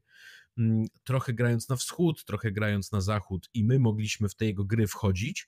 No tylko jak to z jednego raportu książki opracowania wynika, nie wchodziliśmy, ponieważ nasze rządy uznawały, że z dyktatorami się nie rozmawia. Tym samym dawaliśmy Łukaszence bardzo prosty wybór. No, albo będzie miał Rosję, albo nie będzie miał nikogo, no bo nikt inny nie chce z nim rozmawiać. No i to prowadziło do, mm, do, do bezalternatywności, a ta bezalternatywność jeszcze bardziej umacniała Białoruś taką, jaką ją znamy. E, zatem e, mogliśmy powiedzieć, że z dyktatorami co do zasady się nie rozmawia, ale to jest taki nasz dyktator. Mogliśmy zastosować amerykańską logikę, że tutaj jesteśmy w stanie wyższej konieczności i musimy upewnić się, że Łukaszenka nie będzie tak kompletnie prorosyjski i zdany na Rosję. Ale mogę dać jeszcze jeden przykład, dużo bardziej moim zdaniem jeszcze bardziej tragiczny i pewnie wielu ludzi go odbierze jako jeszcze bardziej e, obrazoburczy. Zobacz na przykład na sposób, w jaki stawka na demokratyzację Afryki sprawiła, że ten kontynent spłynął krwią. Jeżeli spojrzymy na politykę, która była tradycyjną, zostawię na chwilę Stany Zjednoczone, weźmy politykę francuską e, w Afryce jako pewnego rodzaju przeciwwagę. To była polityka wspierania dyktatorów. Tu w ogóle nawet nie ma co, prowadzić sporu. Polityka była taka, że znajdujemy pułkownika, generała, czy nawet cywilnego dyktatora, ale takiego, który lubi nosić mundur, e, czynimy go prezydentem, wspieramy go finansowo, wspieramy go wojskowo, eksploatujemy surowce naturalne jego kraju, ale w zamian za to wnosimy też tam stabilność od franka afrykańskiego przez siły zbrojne po wsparcie humanitarne i gospodarcze. Ta polityka na przykład w Wybrzeżu Kości Słoniowej wygenerowała to, co nazwano iworyjskim cudem kiedy prezydentem był przez 33 lata e, Felix Houphouët-Boigny od roku 60 od odzyskania niepodległości, znaczy przynajmniej formalnej niepodległości. Brzmi jak coś, co, mogło, 1000... brzmi jak coś, co mogłoby się wydarzyć w Krakowie. Tak. Eee, do roku 1993, ale pamiętaj, Houphouët-Boigny przestał być prezydentem, kiedy umarł, a w Krakowie, a w Krakowie podobno prezydent po prostu nie będzie kandydował na, na kolejną e, kadencję. Ale mm, czym był Iworyjski Cud? Iworyjski Cud był sytuacją, w której e, na kontynencie, który generalnie ma ogromne problemy natury gospodarczej, społecznej, infrastrukturalnej, rozwojowej e, wybrzeże Kości Słoniowej rozwijało się w tempie średnio 7% rocznie, a w szczytowych latach 12% rocznie. PKB między rokiem 60 a 78 urosło dwunastokrotnie. Rząd między innymi w dużej mierze, nie całkowicie, ale w dużej mierze rozwiązał problemy ze skolaryzacją, z analfabetyzmem, zniósł wielożeństwo, wprowadził pierwsze zmiany dające e, równość między płciami, właściwie stworzył iworyjską klasę średnią. E, krótko mówiąc, był to, było to szczególne miejsce na mapie Afryki, gdzie życie wyglądało znacząco lepiej. No a co działo się później? Później była polityka demokratyzacji, którą rozpoczął François Mitterrand, bo mianowicie powiedział tak, nie będzie pomocy, jak się nie będziecie demokratyzować no to wszyscy zaczęli na, na prędce zakładać partie. Wy będziecie hadekami, wy będziecie socjaldemokratami, wy będziecie liberałami, no bo trzeba było mieć jakąś demokrację, żeby dostawać pomoc, bez której te kraje nie dałyby sobie rady. No i wtedy wchodziła w grę tak zwana etnomatematyka wyborcza. To znaczy, partie się mogły nazywać liberalne, socjalistyczne, konserwatywne. Tak naprawdę te partie umożliwiły rozszczelnienie systemu i powrót etniczności do polityki. Bo dyktator harmonizował interesy wszystkich grup etnicznych i religijnych. Musiał to robić, ponieważ jako jeden dyktator z jedną partią przyjmował do tej partii wszystkich.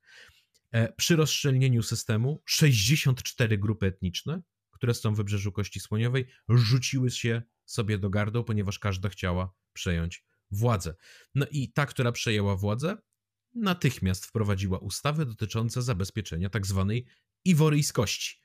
To znaczy powiedziała, nie, nie, nie, my jesteśmy prawdziwymi Woryjczykami, ale wy nie. No i e, opozycyjni politycy, na przykład z uwagi na to, że nie mieli czterech dziadków pochodzących z właściwego plemienia, tracili bierne prawa wyborcze. No jak tracili prawa, to co robili? Chwytali za broń.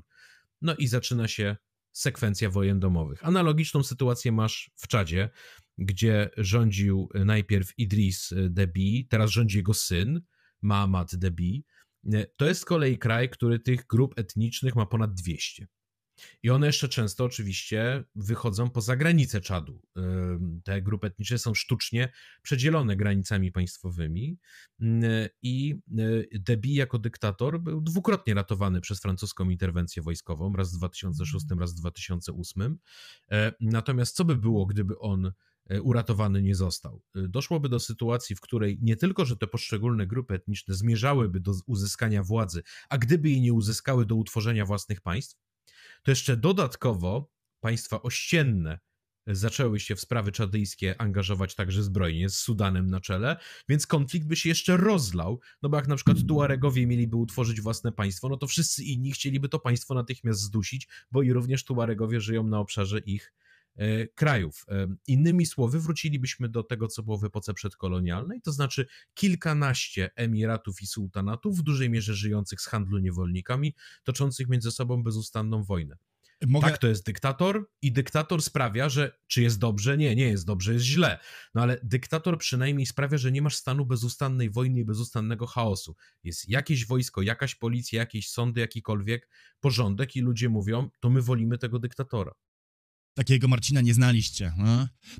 Skoro jesteśmy w Afryce i zahaczyliśmy o Sahel, to ja tylko przypomnę o dylemacie, czy wręcz tragicznym dylemacie, o którym mówiliśmy także w odcinku o Nigrze.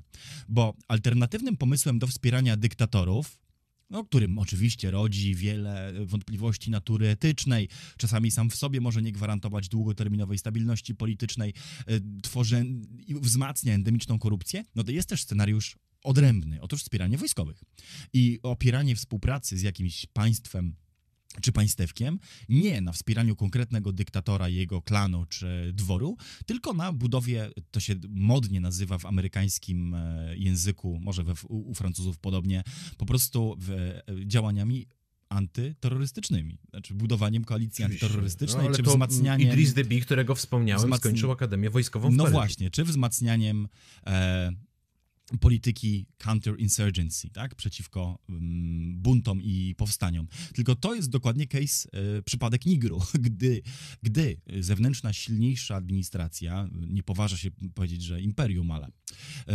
zewnętrzny aktor, dużo silniejszy, decyduje się zbudować, o, oprzeć swoją współpracę z jakimś państwem na stricte współpracy wojskowej, która wydaje się być bardziej atrakcyjna, bo nie ingerujemy w system polityczny tego państwa, tylko po prostu kierujemy nasze i cudze zasoby na zwalczanie zwalczanie y, terroryzmu, czy dżihadyzmu, czy tendencji separatystycznych, albo na przykład y, operacji narkotykowych, bo to jeszcze można w to uwikłać i ten problem na konkretnym obszarze i to y, skutkuje dużo mniej mniejszym śladem, czy dużo mniejszym uwikłaniem po naszej stronie, to niestety uruchamia dynamikę, która, która z kolei ułatwia w przyszłości przewroty wojskowe. Dlaczego? Bo jak się wpompowało ileś milionów albo nawet miliardów w siły zbrojne jakiegoś państwa, wykształciło się kadrę wojskową, zbudowało się relacje z tymi wojskowymi yy, i jakoś ich ośmieliło, to ci wojskowi z kolei wtedy po latach współpracy z monopolią, z, mono, yy, z metropolią, yy, czy to będzie Paryż, Londyn czy Waszyngton, z kolei czują się mocniejsi w,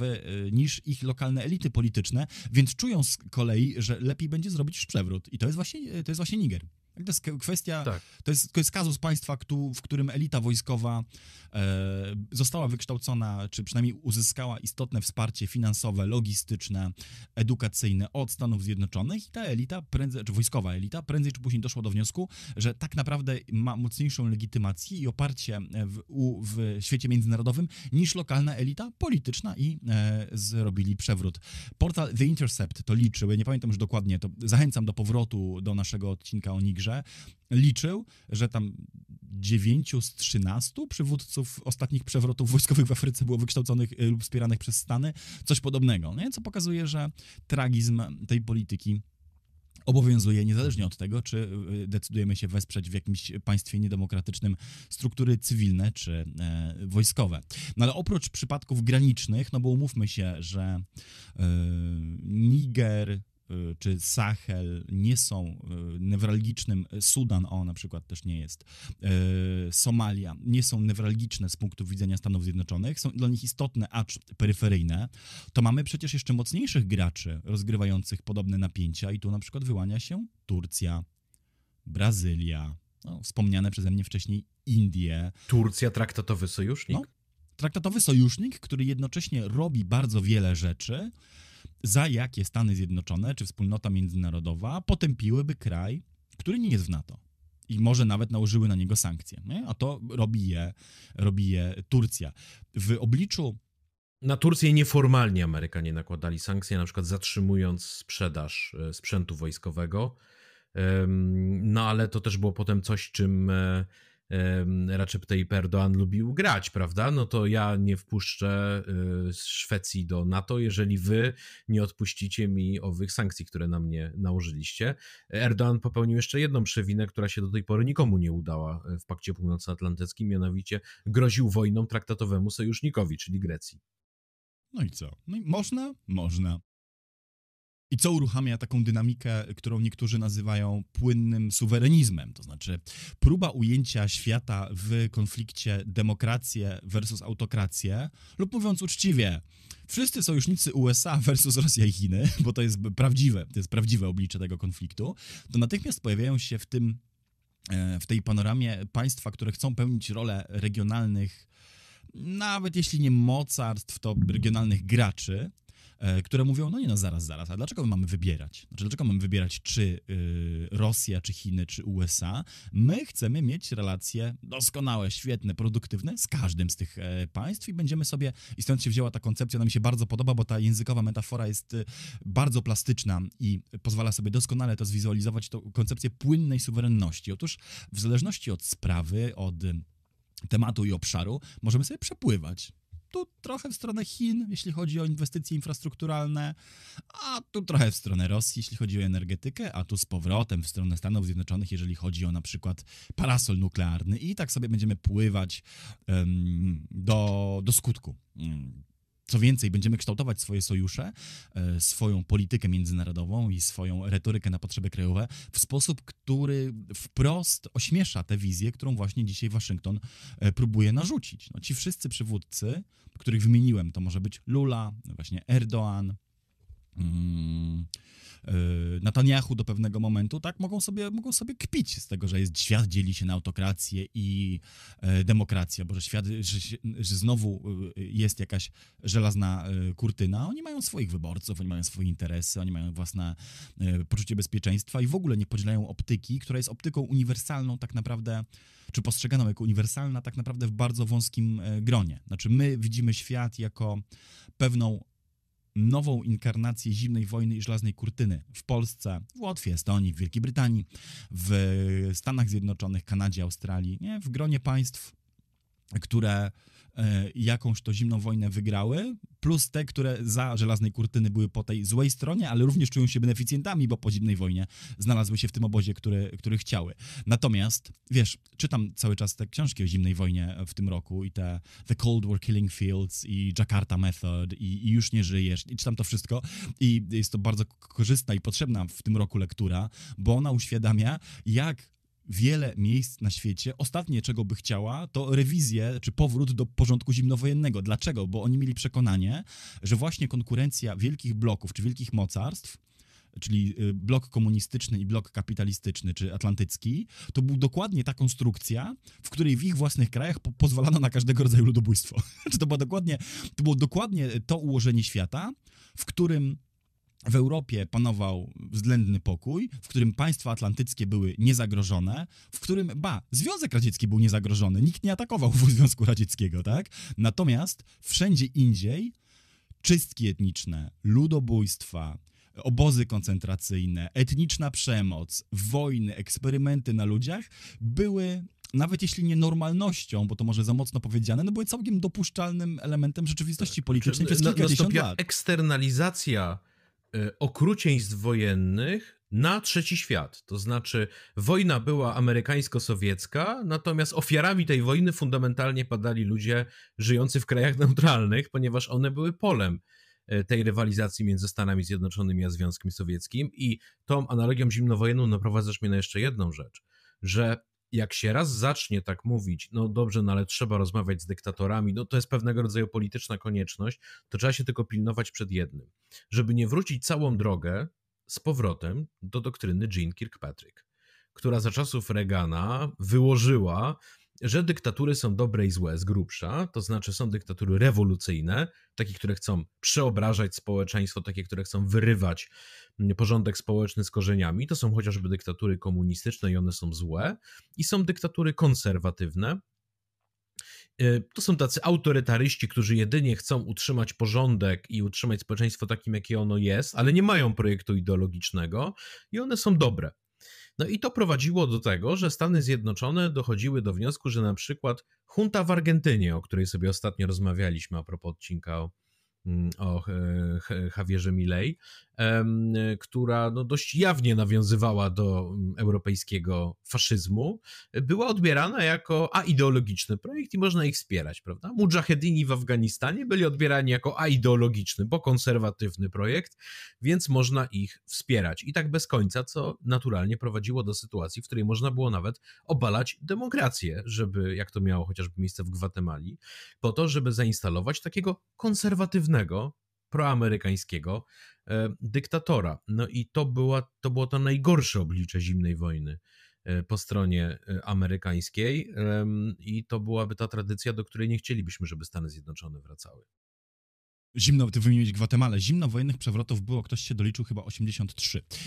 Ja bardzo żałuję, że już nie zdążymy w tym momencie dokonać przekrojowego podsumowania tej polityki demokrację kontra autokrację bo wątek jest niezwykle obszerny, to chyba też zachęta, żebyśmy zrobili o tym jakieś spotkanie albo kolejny specjalny poświęcony temu program. Więc powiem, powiem tyle. Grono ekspertów, które wzywa prezydenta Bidena, żeby już nie organizował tych szczytów dla demokracji, żeby już po prostu porzucił tę fasadę i z niej zrezygnował, po prostu rośnie. I należy, znaczy ja im przyznaję rację. Znaczy uważam, że y, robienie szczytu dla demokracji, z którego, nie wiem, wykluczamy Turcję i Węgry, ale dopuszczamy na przykład Indię, no, po prostu przestaje powoli mieć sens, tak? No, nie dlatego, że uważam z natury y, w jakimś y, etno-szowinistycznym kluczu, że demokracja w, na Węgrzech w, nawet za Orbana musi być lepsza niż indyjska. Nie, nie, nie, nic z tych rzeczy, ale uważam, że y, to po prostu wypacza, wypacza już po prostu cały cały sens e, tej dyplomacji, gdy ona i tak w ostatecznym rozrachunku skutków e, jakichś tak, pozytywnych nie przynosi. Kropka na D zostanie postawiona, gdy na Bidenowskim szczycie dla demokracji gościem honorowym i pierwszym mówcą będzie Xi Jinping. Biorąc pod uwagę, że miała być to konstrukcja antychińska, tego bym się nie spodziewał, ale z drugiej strony biorąc pod uwagę, no że no właśnie do kogo... dlatego wiem, mówię, że to wiem, będzie, to wiem, będzie wiem, ale biorąc, zamknięcie koła. Tak? Ale, ale właśnie, ale biorąc pod uwagę, że kto, z kim innym w tym strasznym, newralgicznym, przełomowym, trudnym momencie historii, jak nie z Xi Jinpingiem właśnie Joe Biden spotkał się, by ocieplić relacje ledwie tydzień temu. To, masz rację, może być takim już tutaj gwoździem do trumny um, tych, tych fantazji i w jakimś sensie też, um, powtórzę, mówię to bez satysfakcji, um, ostatnim akordem bidenowskiej polityki, gdzie cała ta bidenowska polityka miała być antychińska, ale w momencie, gdy sypią się fronty na całym innym świecie, to do kogo wyciąga rękę ponad granicami prezydent Biden, jak nie do Xi Jinpinga właśnie, mruga do niego okiem w takim geście, jak z czasów kubańskiego kryzysu rakietowego Kennedy do Chruszczowa i mówi panie, ale te kampanie to mi daj pan wygrać. A dyktator po drugiej stronie, jak wówczas Chruszczow mówi jeszcze co najśmieszniejsze, jasne, że ci dam, dobry kolego, towarzyszu, dam ci. No i e, ta, wiesz, e, linia e, Kreml-Biały Dom prawdopodobnie ustrzegła nas przed trzecią wojną światową. Tak, natomiast nie ustrzegnie mm. nas nic przed trzecim segmentem dzisiejszego podcastu, nawet Skoro o problemach z demokracją zegar. zaczęliśmy już rozmawiać, no to, no to musimy, musimy płynnie przejść do Georgii Meloni. Na czym polega cały ambaras? Pewnie wiecie, bo już kilka razy o tym wspominaliśmy, że istnieje takie fascynujące zjawisko jak arcyparadoks Włoch. Kraj jak na Europę, duży, ludny, nowoczesny, z niezwykle bogatą kulturą, bardzo atrakcyjnie położony, jeżeli chodzi o konsyderacje geostrategiczne, bo mogący oddziaływać i na zachodnią Europę, i na zachodnie Bałkany, i na północną Afrykę kraj, który kojarzy nam się z wielkimi, nowoczesnymi firmami typu Fiat, kojarzy nam się z wielkimi klubami sportowymi i z setkami innych rzeczy. Krótko mówiąc, kraj, który ma wszystkie papiery na to, żeby być mocarstwem, jakoś nigdy tym mocarstwem nie może zostać, zawsze gra poniżej swoich możliwości. Dlaczego tak się dzieje? Powodów jest wiele i nie mamy czasu, żeby wymieniać je wszystkie. Skupmy się na jednym.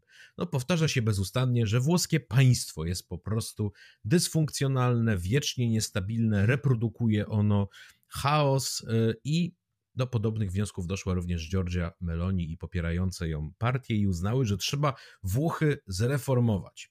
E, trzeba zrobić to, co mm, e, trzeba zrobić e, coś, żeby już Erik Zemur nie mógł żartować, że Francja to Włochy z dodatkiem państwa i dlatego ona ma bombę atomową, miejsce w Radzie Bezpieczeństwa ONZ stałe i inne fruktak, o których Włosi marzą, a dostać ich nie mogą.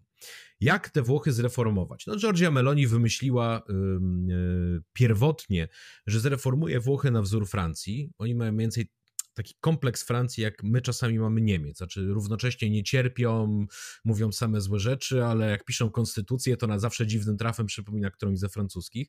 Niestety obecne Włochy postanowiły naśladować najgorszą francuską konstytucję, czyli konstytucję Czwartej Republiki. Mm, Giorgia Meloni powiedziała: Zróbmy konstytucję Piątej Republiki z silnym prezydentem.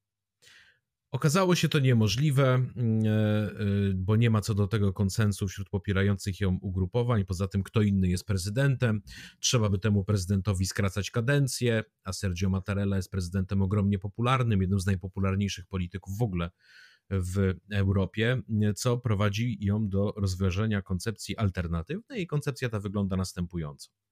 Wprowadźmy w takim razie bezpośrednie wybory premiera, niezwykle ciekawe rozwiązanie. E, będzie się głosować na premiera, tak jak się chociażby u nas głosuje na prezydenta. I wprowadźmy rozwiązanie, zgodnie z którym partia, która wygra wybory, czy uzyska najwięcej głosów, z automatu otrzymuje 55% miejsc w parlamencie. Czyli przekładając to na realia e, polskie, wyobraźcie sobie, że mielibyście karty do głosowania, gdzie by trzeba było wskazać każda z partii musiałaby wskazać, kto jest jej preferowanym kandydatem na premiera. Platforma by powiedziała, że Tusk, PiS by powiedział, że Morawiecki i tak dalej. Trzeba byłoby zaznaczyć, kto ma być premierem. A następnie partia, która by wygrała wybory, miałaby 55%, czyli PiS, mimo że nie ma samodzielnie większości i da się znaleźć inną większość niż PiS, co chociażby wybory marszałka udowodniły, miałby 55% i by rządził. Te dwie propozycje mm, mają na celu upewnienie się, że włoska polityka będzie stabilna, czy nie będzie już powrotu do tego, że jak wspomnieliśmy na początku, e, Włochy miały przez, przez 77 lat 68 rządów, jak również ma ona wykluczyć ciągłe powracanie rządów technicznych. Rządy techniczne są przekleństwem Włoch, bo mm, e, prezydent, który ma marne uprawnienia, ale ma dość dużą rolę w, procesie doboru premiera, zwłaszcza kiedy parlament jest bardzo rozczłonkowany i bardzo dużo negocjacji trzeba, żeby wskazać jakiegoś kandydata, e, lubi decydować się na kompletnie autorskie rozwiązania i na premierów, na których nikt nigdy nie głosował, nikt ich nie wspiera. Często w ogóle Włosi się dowiadują z telewizji czy z internetu, kim jest ten człowiek, który teraz będzie nami rządzić i mnożą się takie kandydatury jak, jak Dini, jak Draghi czy Monti, czyli kolejni kolejni technokraci, którzy rządzą. E, obecna władza chce, żeby raz na zawsze zamknąć temat rządów technokratów i żeby premier, żeby prezydent miał obowiązek nominowania człowieka, którego naród wskaże. E, a wszystko to, mm, powtórzmy jeszcze raz, jest rozwiązaniem zainspirowanym niemalże w stulecie, bo w kwietniu 1920 trzeciego roku wprowadzono we Włoszech taką reformę, na mocy której zwycięska partia miała z automatu nie 55, a wtedy 65%. Była to oczywiście partia faszystowska. Oczywiście zagłosowała za tym cała prawica. Przeciwko byli tylko socjaliści i komuniści. I zakończę ten długi monolog e, pytaniem, czy wiesz, Jakub, jakie były pierwsze dwie decyzje, które podjął ten rząd, który, który miał swoje 65%? Delegalizacja związków zawodowych i. Niemalże. E, zniesienie święta 1 maja oraz wprowadzenie obowiązku wieszania krzyży w szkołach i urzędach. No ale skąd, skąd, wiesz, że w Polsce jakaś uśmiechnięta partia nie chciałaby i nie mogłaby zrobić tego samego? Nie wiesz. Um, ja... Likwidacja 1 maja to akurat bym się nie zdziwił. No więc właśnie, no więc właśnie. E, ja czytając o proponowanych przez Giorgie Meloni reformach zajrzałem na strony The Economist, bo jak wielokrotnie w naszych programach mówiłem, to jest najlepszy oręż, żeby się, e, żeby się przygotować do konfrontacji ze światem, to jest czytać tych, którzy nie mówią jak chcieliby, żeby było, tylko jak jest, twarde, bezduszne, cyniczne i pozbawione, znaczy nie pozbawione agendy, oj, co to, to nie, ale pozbawione um, pewnego, e, pewnego piękno-duchowskiego obrazu świata periodyki w rodzaju Bloomberga, Economista i Financial Timesa.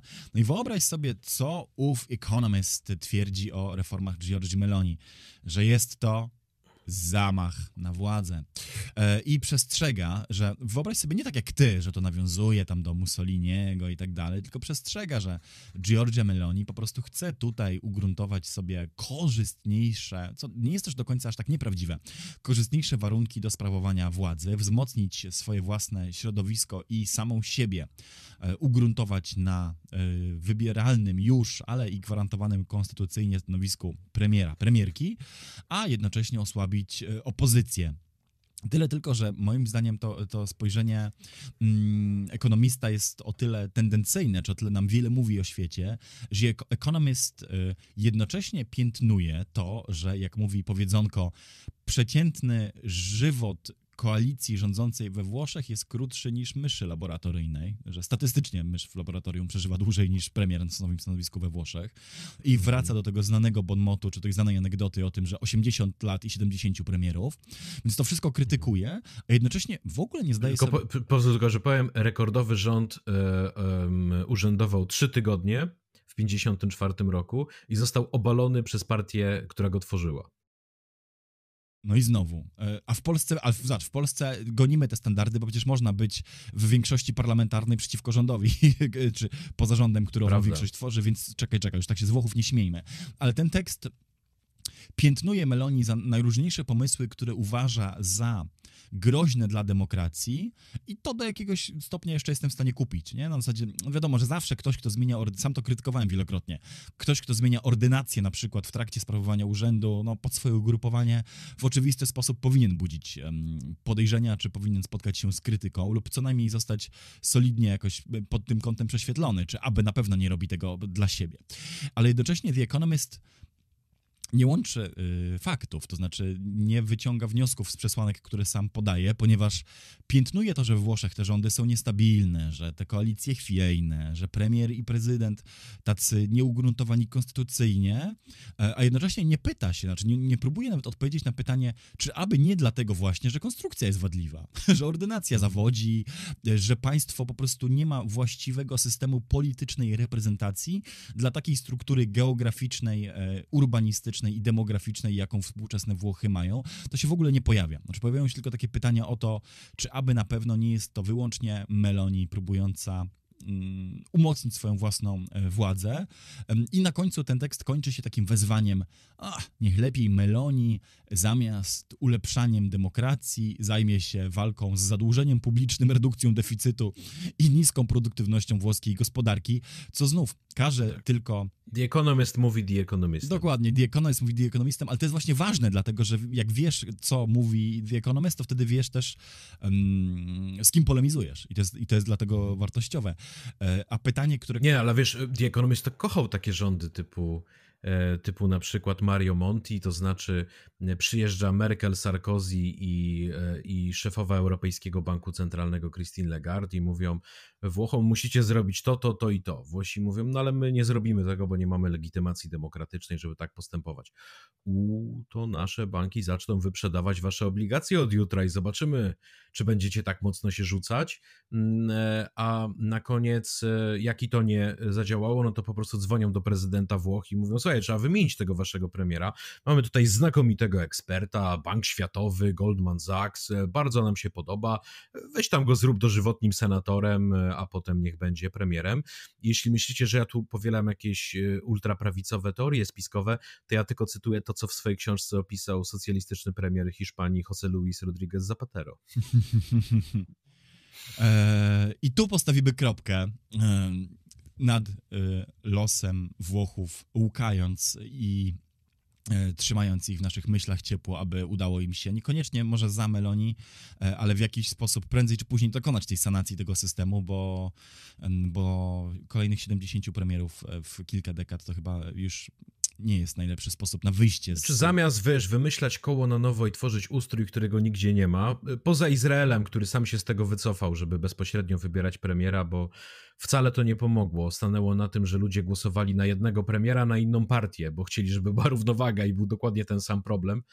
mm, e, to po prostu lepiej byłoby spojrzeć na systemy, które działają. No chociażby jest niemiecki system kanclerski, który według mnie z jakimiś tam uwzględnionymi różnicami można by zastosować, plus federalny charakter Niemiec chyba by też pasował do Włoch z tą ich ogromną różnorodnością.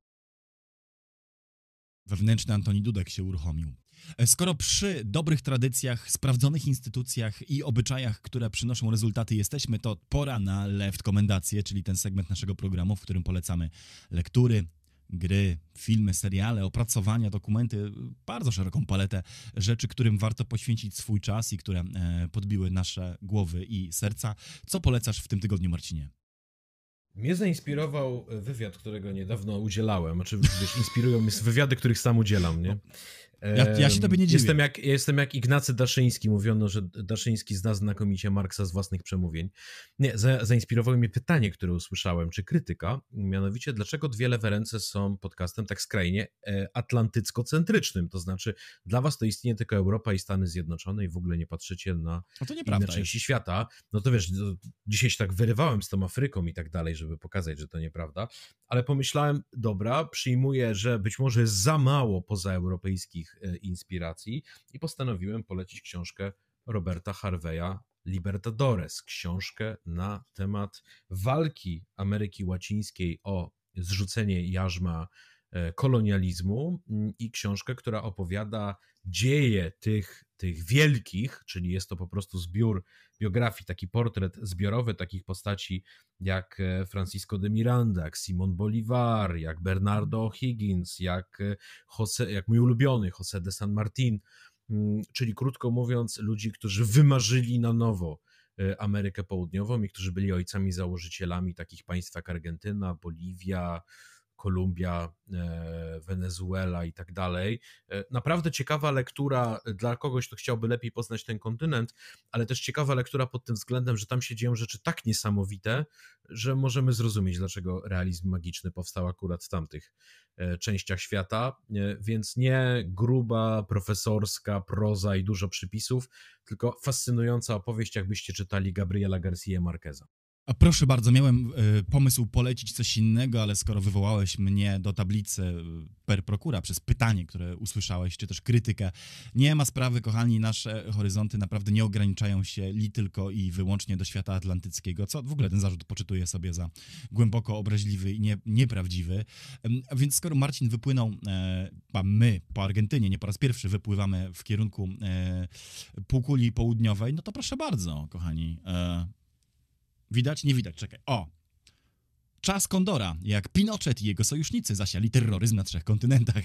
Książka, która ukazała się w języku polskim, John Dinges jest autorem. Książka, która ukazała się w języku polskim już parę, dobrych parę lat temu w wydawnictwie Czarne Seria Historia, ale którą polecam, bo wbrew temu, że Pinochet zdobi, zdobi e, okładkę i jest w tytule, to jest tam sporo i o... Bruka. Bruka, dokładnie straszy z okładki, e, ulubiony polityk polskiej centroprawicy. E, to rozsądnej, uśmiechniętej. rozsądnej, centrowej, takiej dalekiej od ekstremów prawicy, e, to wbrew pozorom nie... Czołem uśmiechniętemu Chile. Nie wyłącznie o Augusto Pinochecie e, tam jest, ale też i wiele o polityce zagranicznej i dylematach. Właśnie o tym, jak z dyktatorami postępować, które na najróżniejsze sposoby rozstrzygały rządy państw takich jak Hiszpania, Stany Zjednoczone czy Wielka Brytania, bo i one w kwestii rzeczonego Pinocheta y, udzielały tych odpowiedzi bardzo różnych i, i, musiały się borykać z wieloma dylematami natury politycznej, dyplomatycznej i etycznej. Gdybym miał pod ręką... Prawnokarnej. No. Tak, tak, tak, no do tego zmierzam, ale już przecież nie będę złośliwy wobec rządów twoich ulubionych laburzystów. Gdybym miał tak długą rękę, to sięgnąłbym jeszcze do drugiego pokoju po inną książkę. Yy, Świat potęczy Chile, 50 lat po Pinochecie Mateusza Mazziniego, ale nie mam jej pod ręką. Mam ją w domu, a nie mam jej pod ręką, yy, która yy, do dylematów poruszanych przez Johna D. Dingessa w takiej perspektywie historycznej wraca z kolei po czasie i też jest wartościowym uzupełnieniem. Stąd tutaj podwójne e, działa wytoczone przeciwko tym, którzy mieliby czelność e, i odwagę mówić, że my tutaj nie wypływamy poza świat e, zachodni. To powiedziawszy, dziękuję serdecznie za dzisiejszy odcinek i spędzone z nami grubo ponad dwie godziny. Ja również bardzo serdecznie dziękuję i tradycyjnie, bo w ogóle strasznie tradycyjnie jesteśmy w tym odcinku, e, będę Was zachęcać do tego, żebyście nasz podcast na różne sposoby wspierali. E, możecie nas wesprzeć e, podając ten materiał dalej, lajkując go, komentując, sprawiając, żeby nie zniósł się dalej. Możecie nas także wesprzeć na mm, platformie patronite.pl ukośnik DLR. Tam znajdziecie naszą pełną ofertę, między innymi newsletter, mm, treści dodatkowe wideo, które wysyłamy, możliwość udziału w spotkaniach z nami na żywo i wiele, wiele innych rzeczy, które składają się na takie pełniejsze doświadczenie podcastu Dwie Lewe Ręce, więc bardzo Was zachęcam do tego, żeby rzucić okiem i żeby dorzucić się do naszego marzenia, czyli budowy najbardziej opiniotwórczego medium na lewo od centrum. A my dziękujemy za dzisiaj. E, do zobaczenia i usłyszenia niebawem. Dzięki.